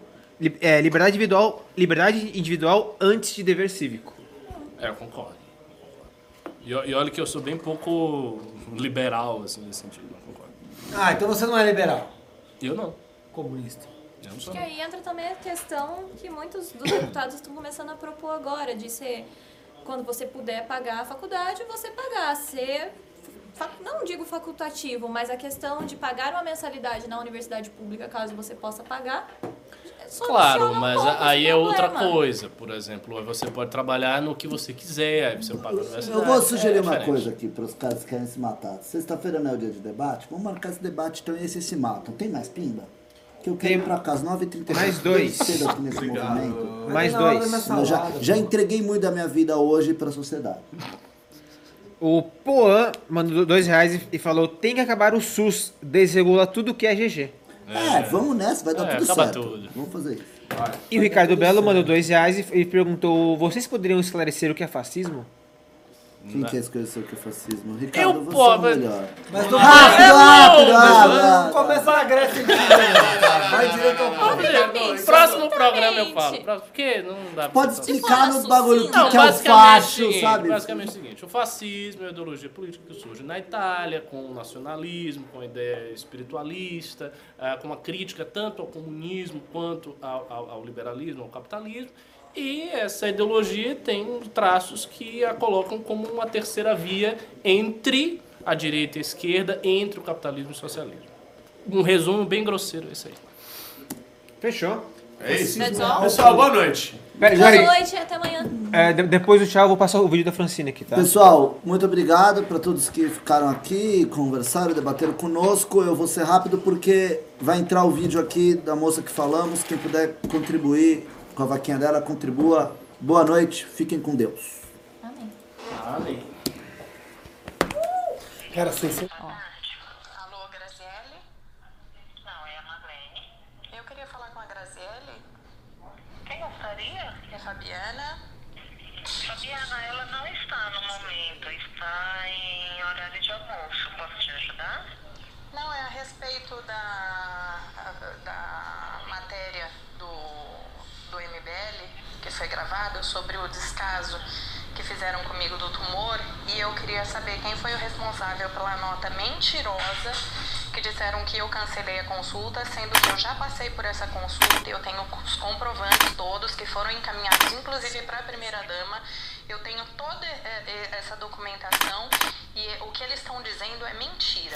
Em junho do ano passado, sentindo intensas dores, Fabiana procurou atendimento no SUS. Conseguiu uma consulta, só que para dois meses mais tarde. Não há especialista em neurologia em Osasco, então Fabiana foi atendida no dia 21 de agosto, na Unidade Básica de Saúde Anunciata de Lúcia, por um clínico geral, Antônio Romanini Jr. Após muita insistência, Romanini pediu um raio-x de seu crânio. O diagnóstico foi de cistos foliculares da pele e do tecido. O diagnóstico estava errado. Quase três meses depois, no dia 19 de novembro, Fabiana retornou. O médico reafirmou seu diagnóstico. Segundo ele, era uma questão de estética iria encaminhar para uma pequena cirurgia. Mas as dores e as convulsões continuaram, e Fabiana acabou procurando atendimento na cidade vizinha. Mesmo que o sistema público de saúde de Barueri dê preferência para os residentes da cidade, Fabiana foi admitida para tratamento devido a seu estado delicado de saúde. Um ano após procurar o SUS em Osasco, Fabiana aguarda a remoção de um tumor de 12 centímetros.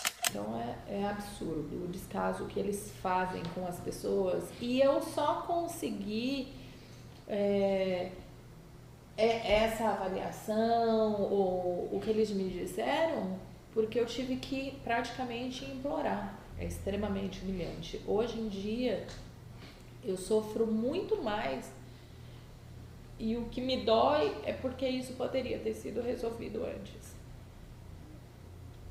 Poderia ter sido resolvido antes, mas eles não deram a mínima. É isso aí, pessoal. pra quem quiser ajudar, é... procura o vídeo aqui no canal do MBL mesmo. O nome do vídeo é Denúncia de Descaso em Osasco a Fabiana entre vida e morte. No vídeo vai ter o, o link pra vaquinha que o pessoal tá fazendo. É, Não esqueçam de se inscrever no canal, deixar seu like do vídeo e ativar o sininho. Siga o MBL também nas outras redes sociais, MB Livre no Twitter, no Instagram e no Facebook. E não esqueçam que a partir de agora temos o MBL, é, o MBL News será passado para podcasts. Você pode achar o MBL News também no, no Spotify, no iTunes, no é, Google Podcasts, no Deezer, é, acho que no SoundCloud também. Hashtag. É isso aí. Muito obrigado a todos pela audiência de hoje. Tenham todos uma boa noite. Valeu.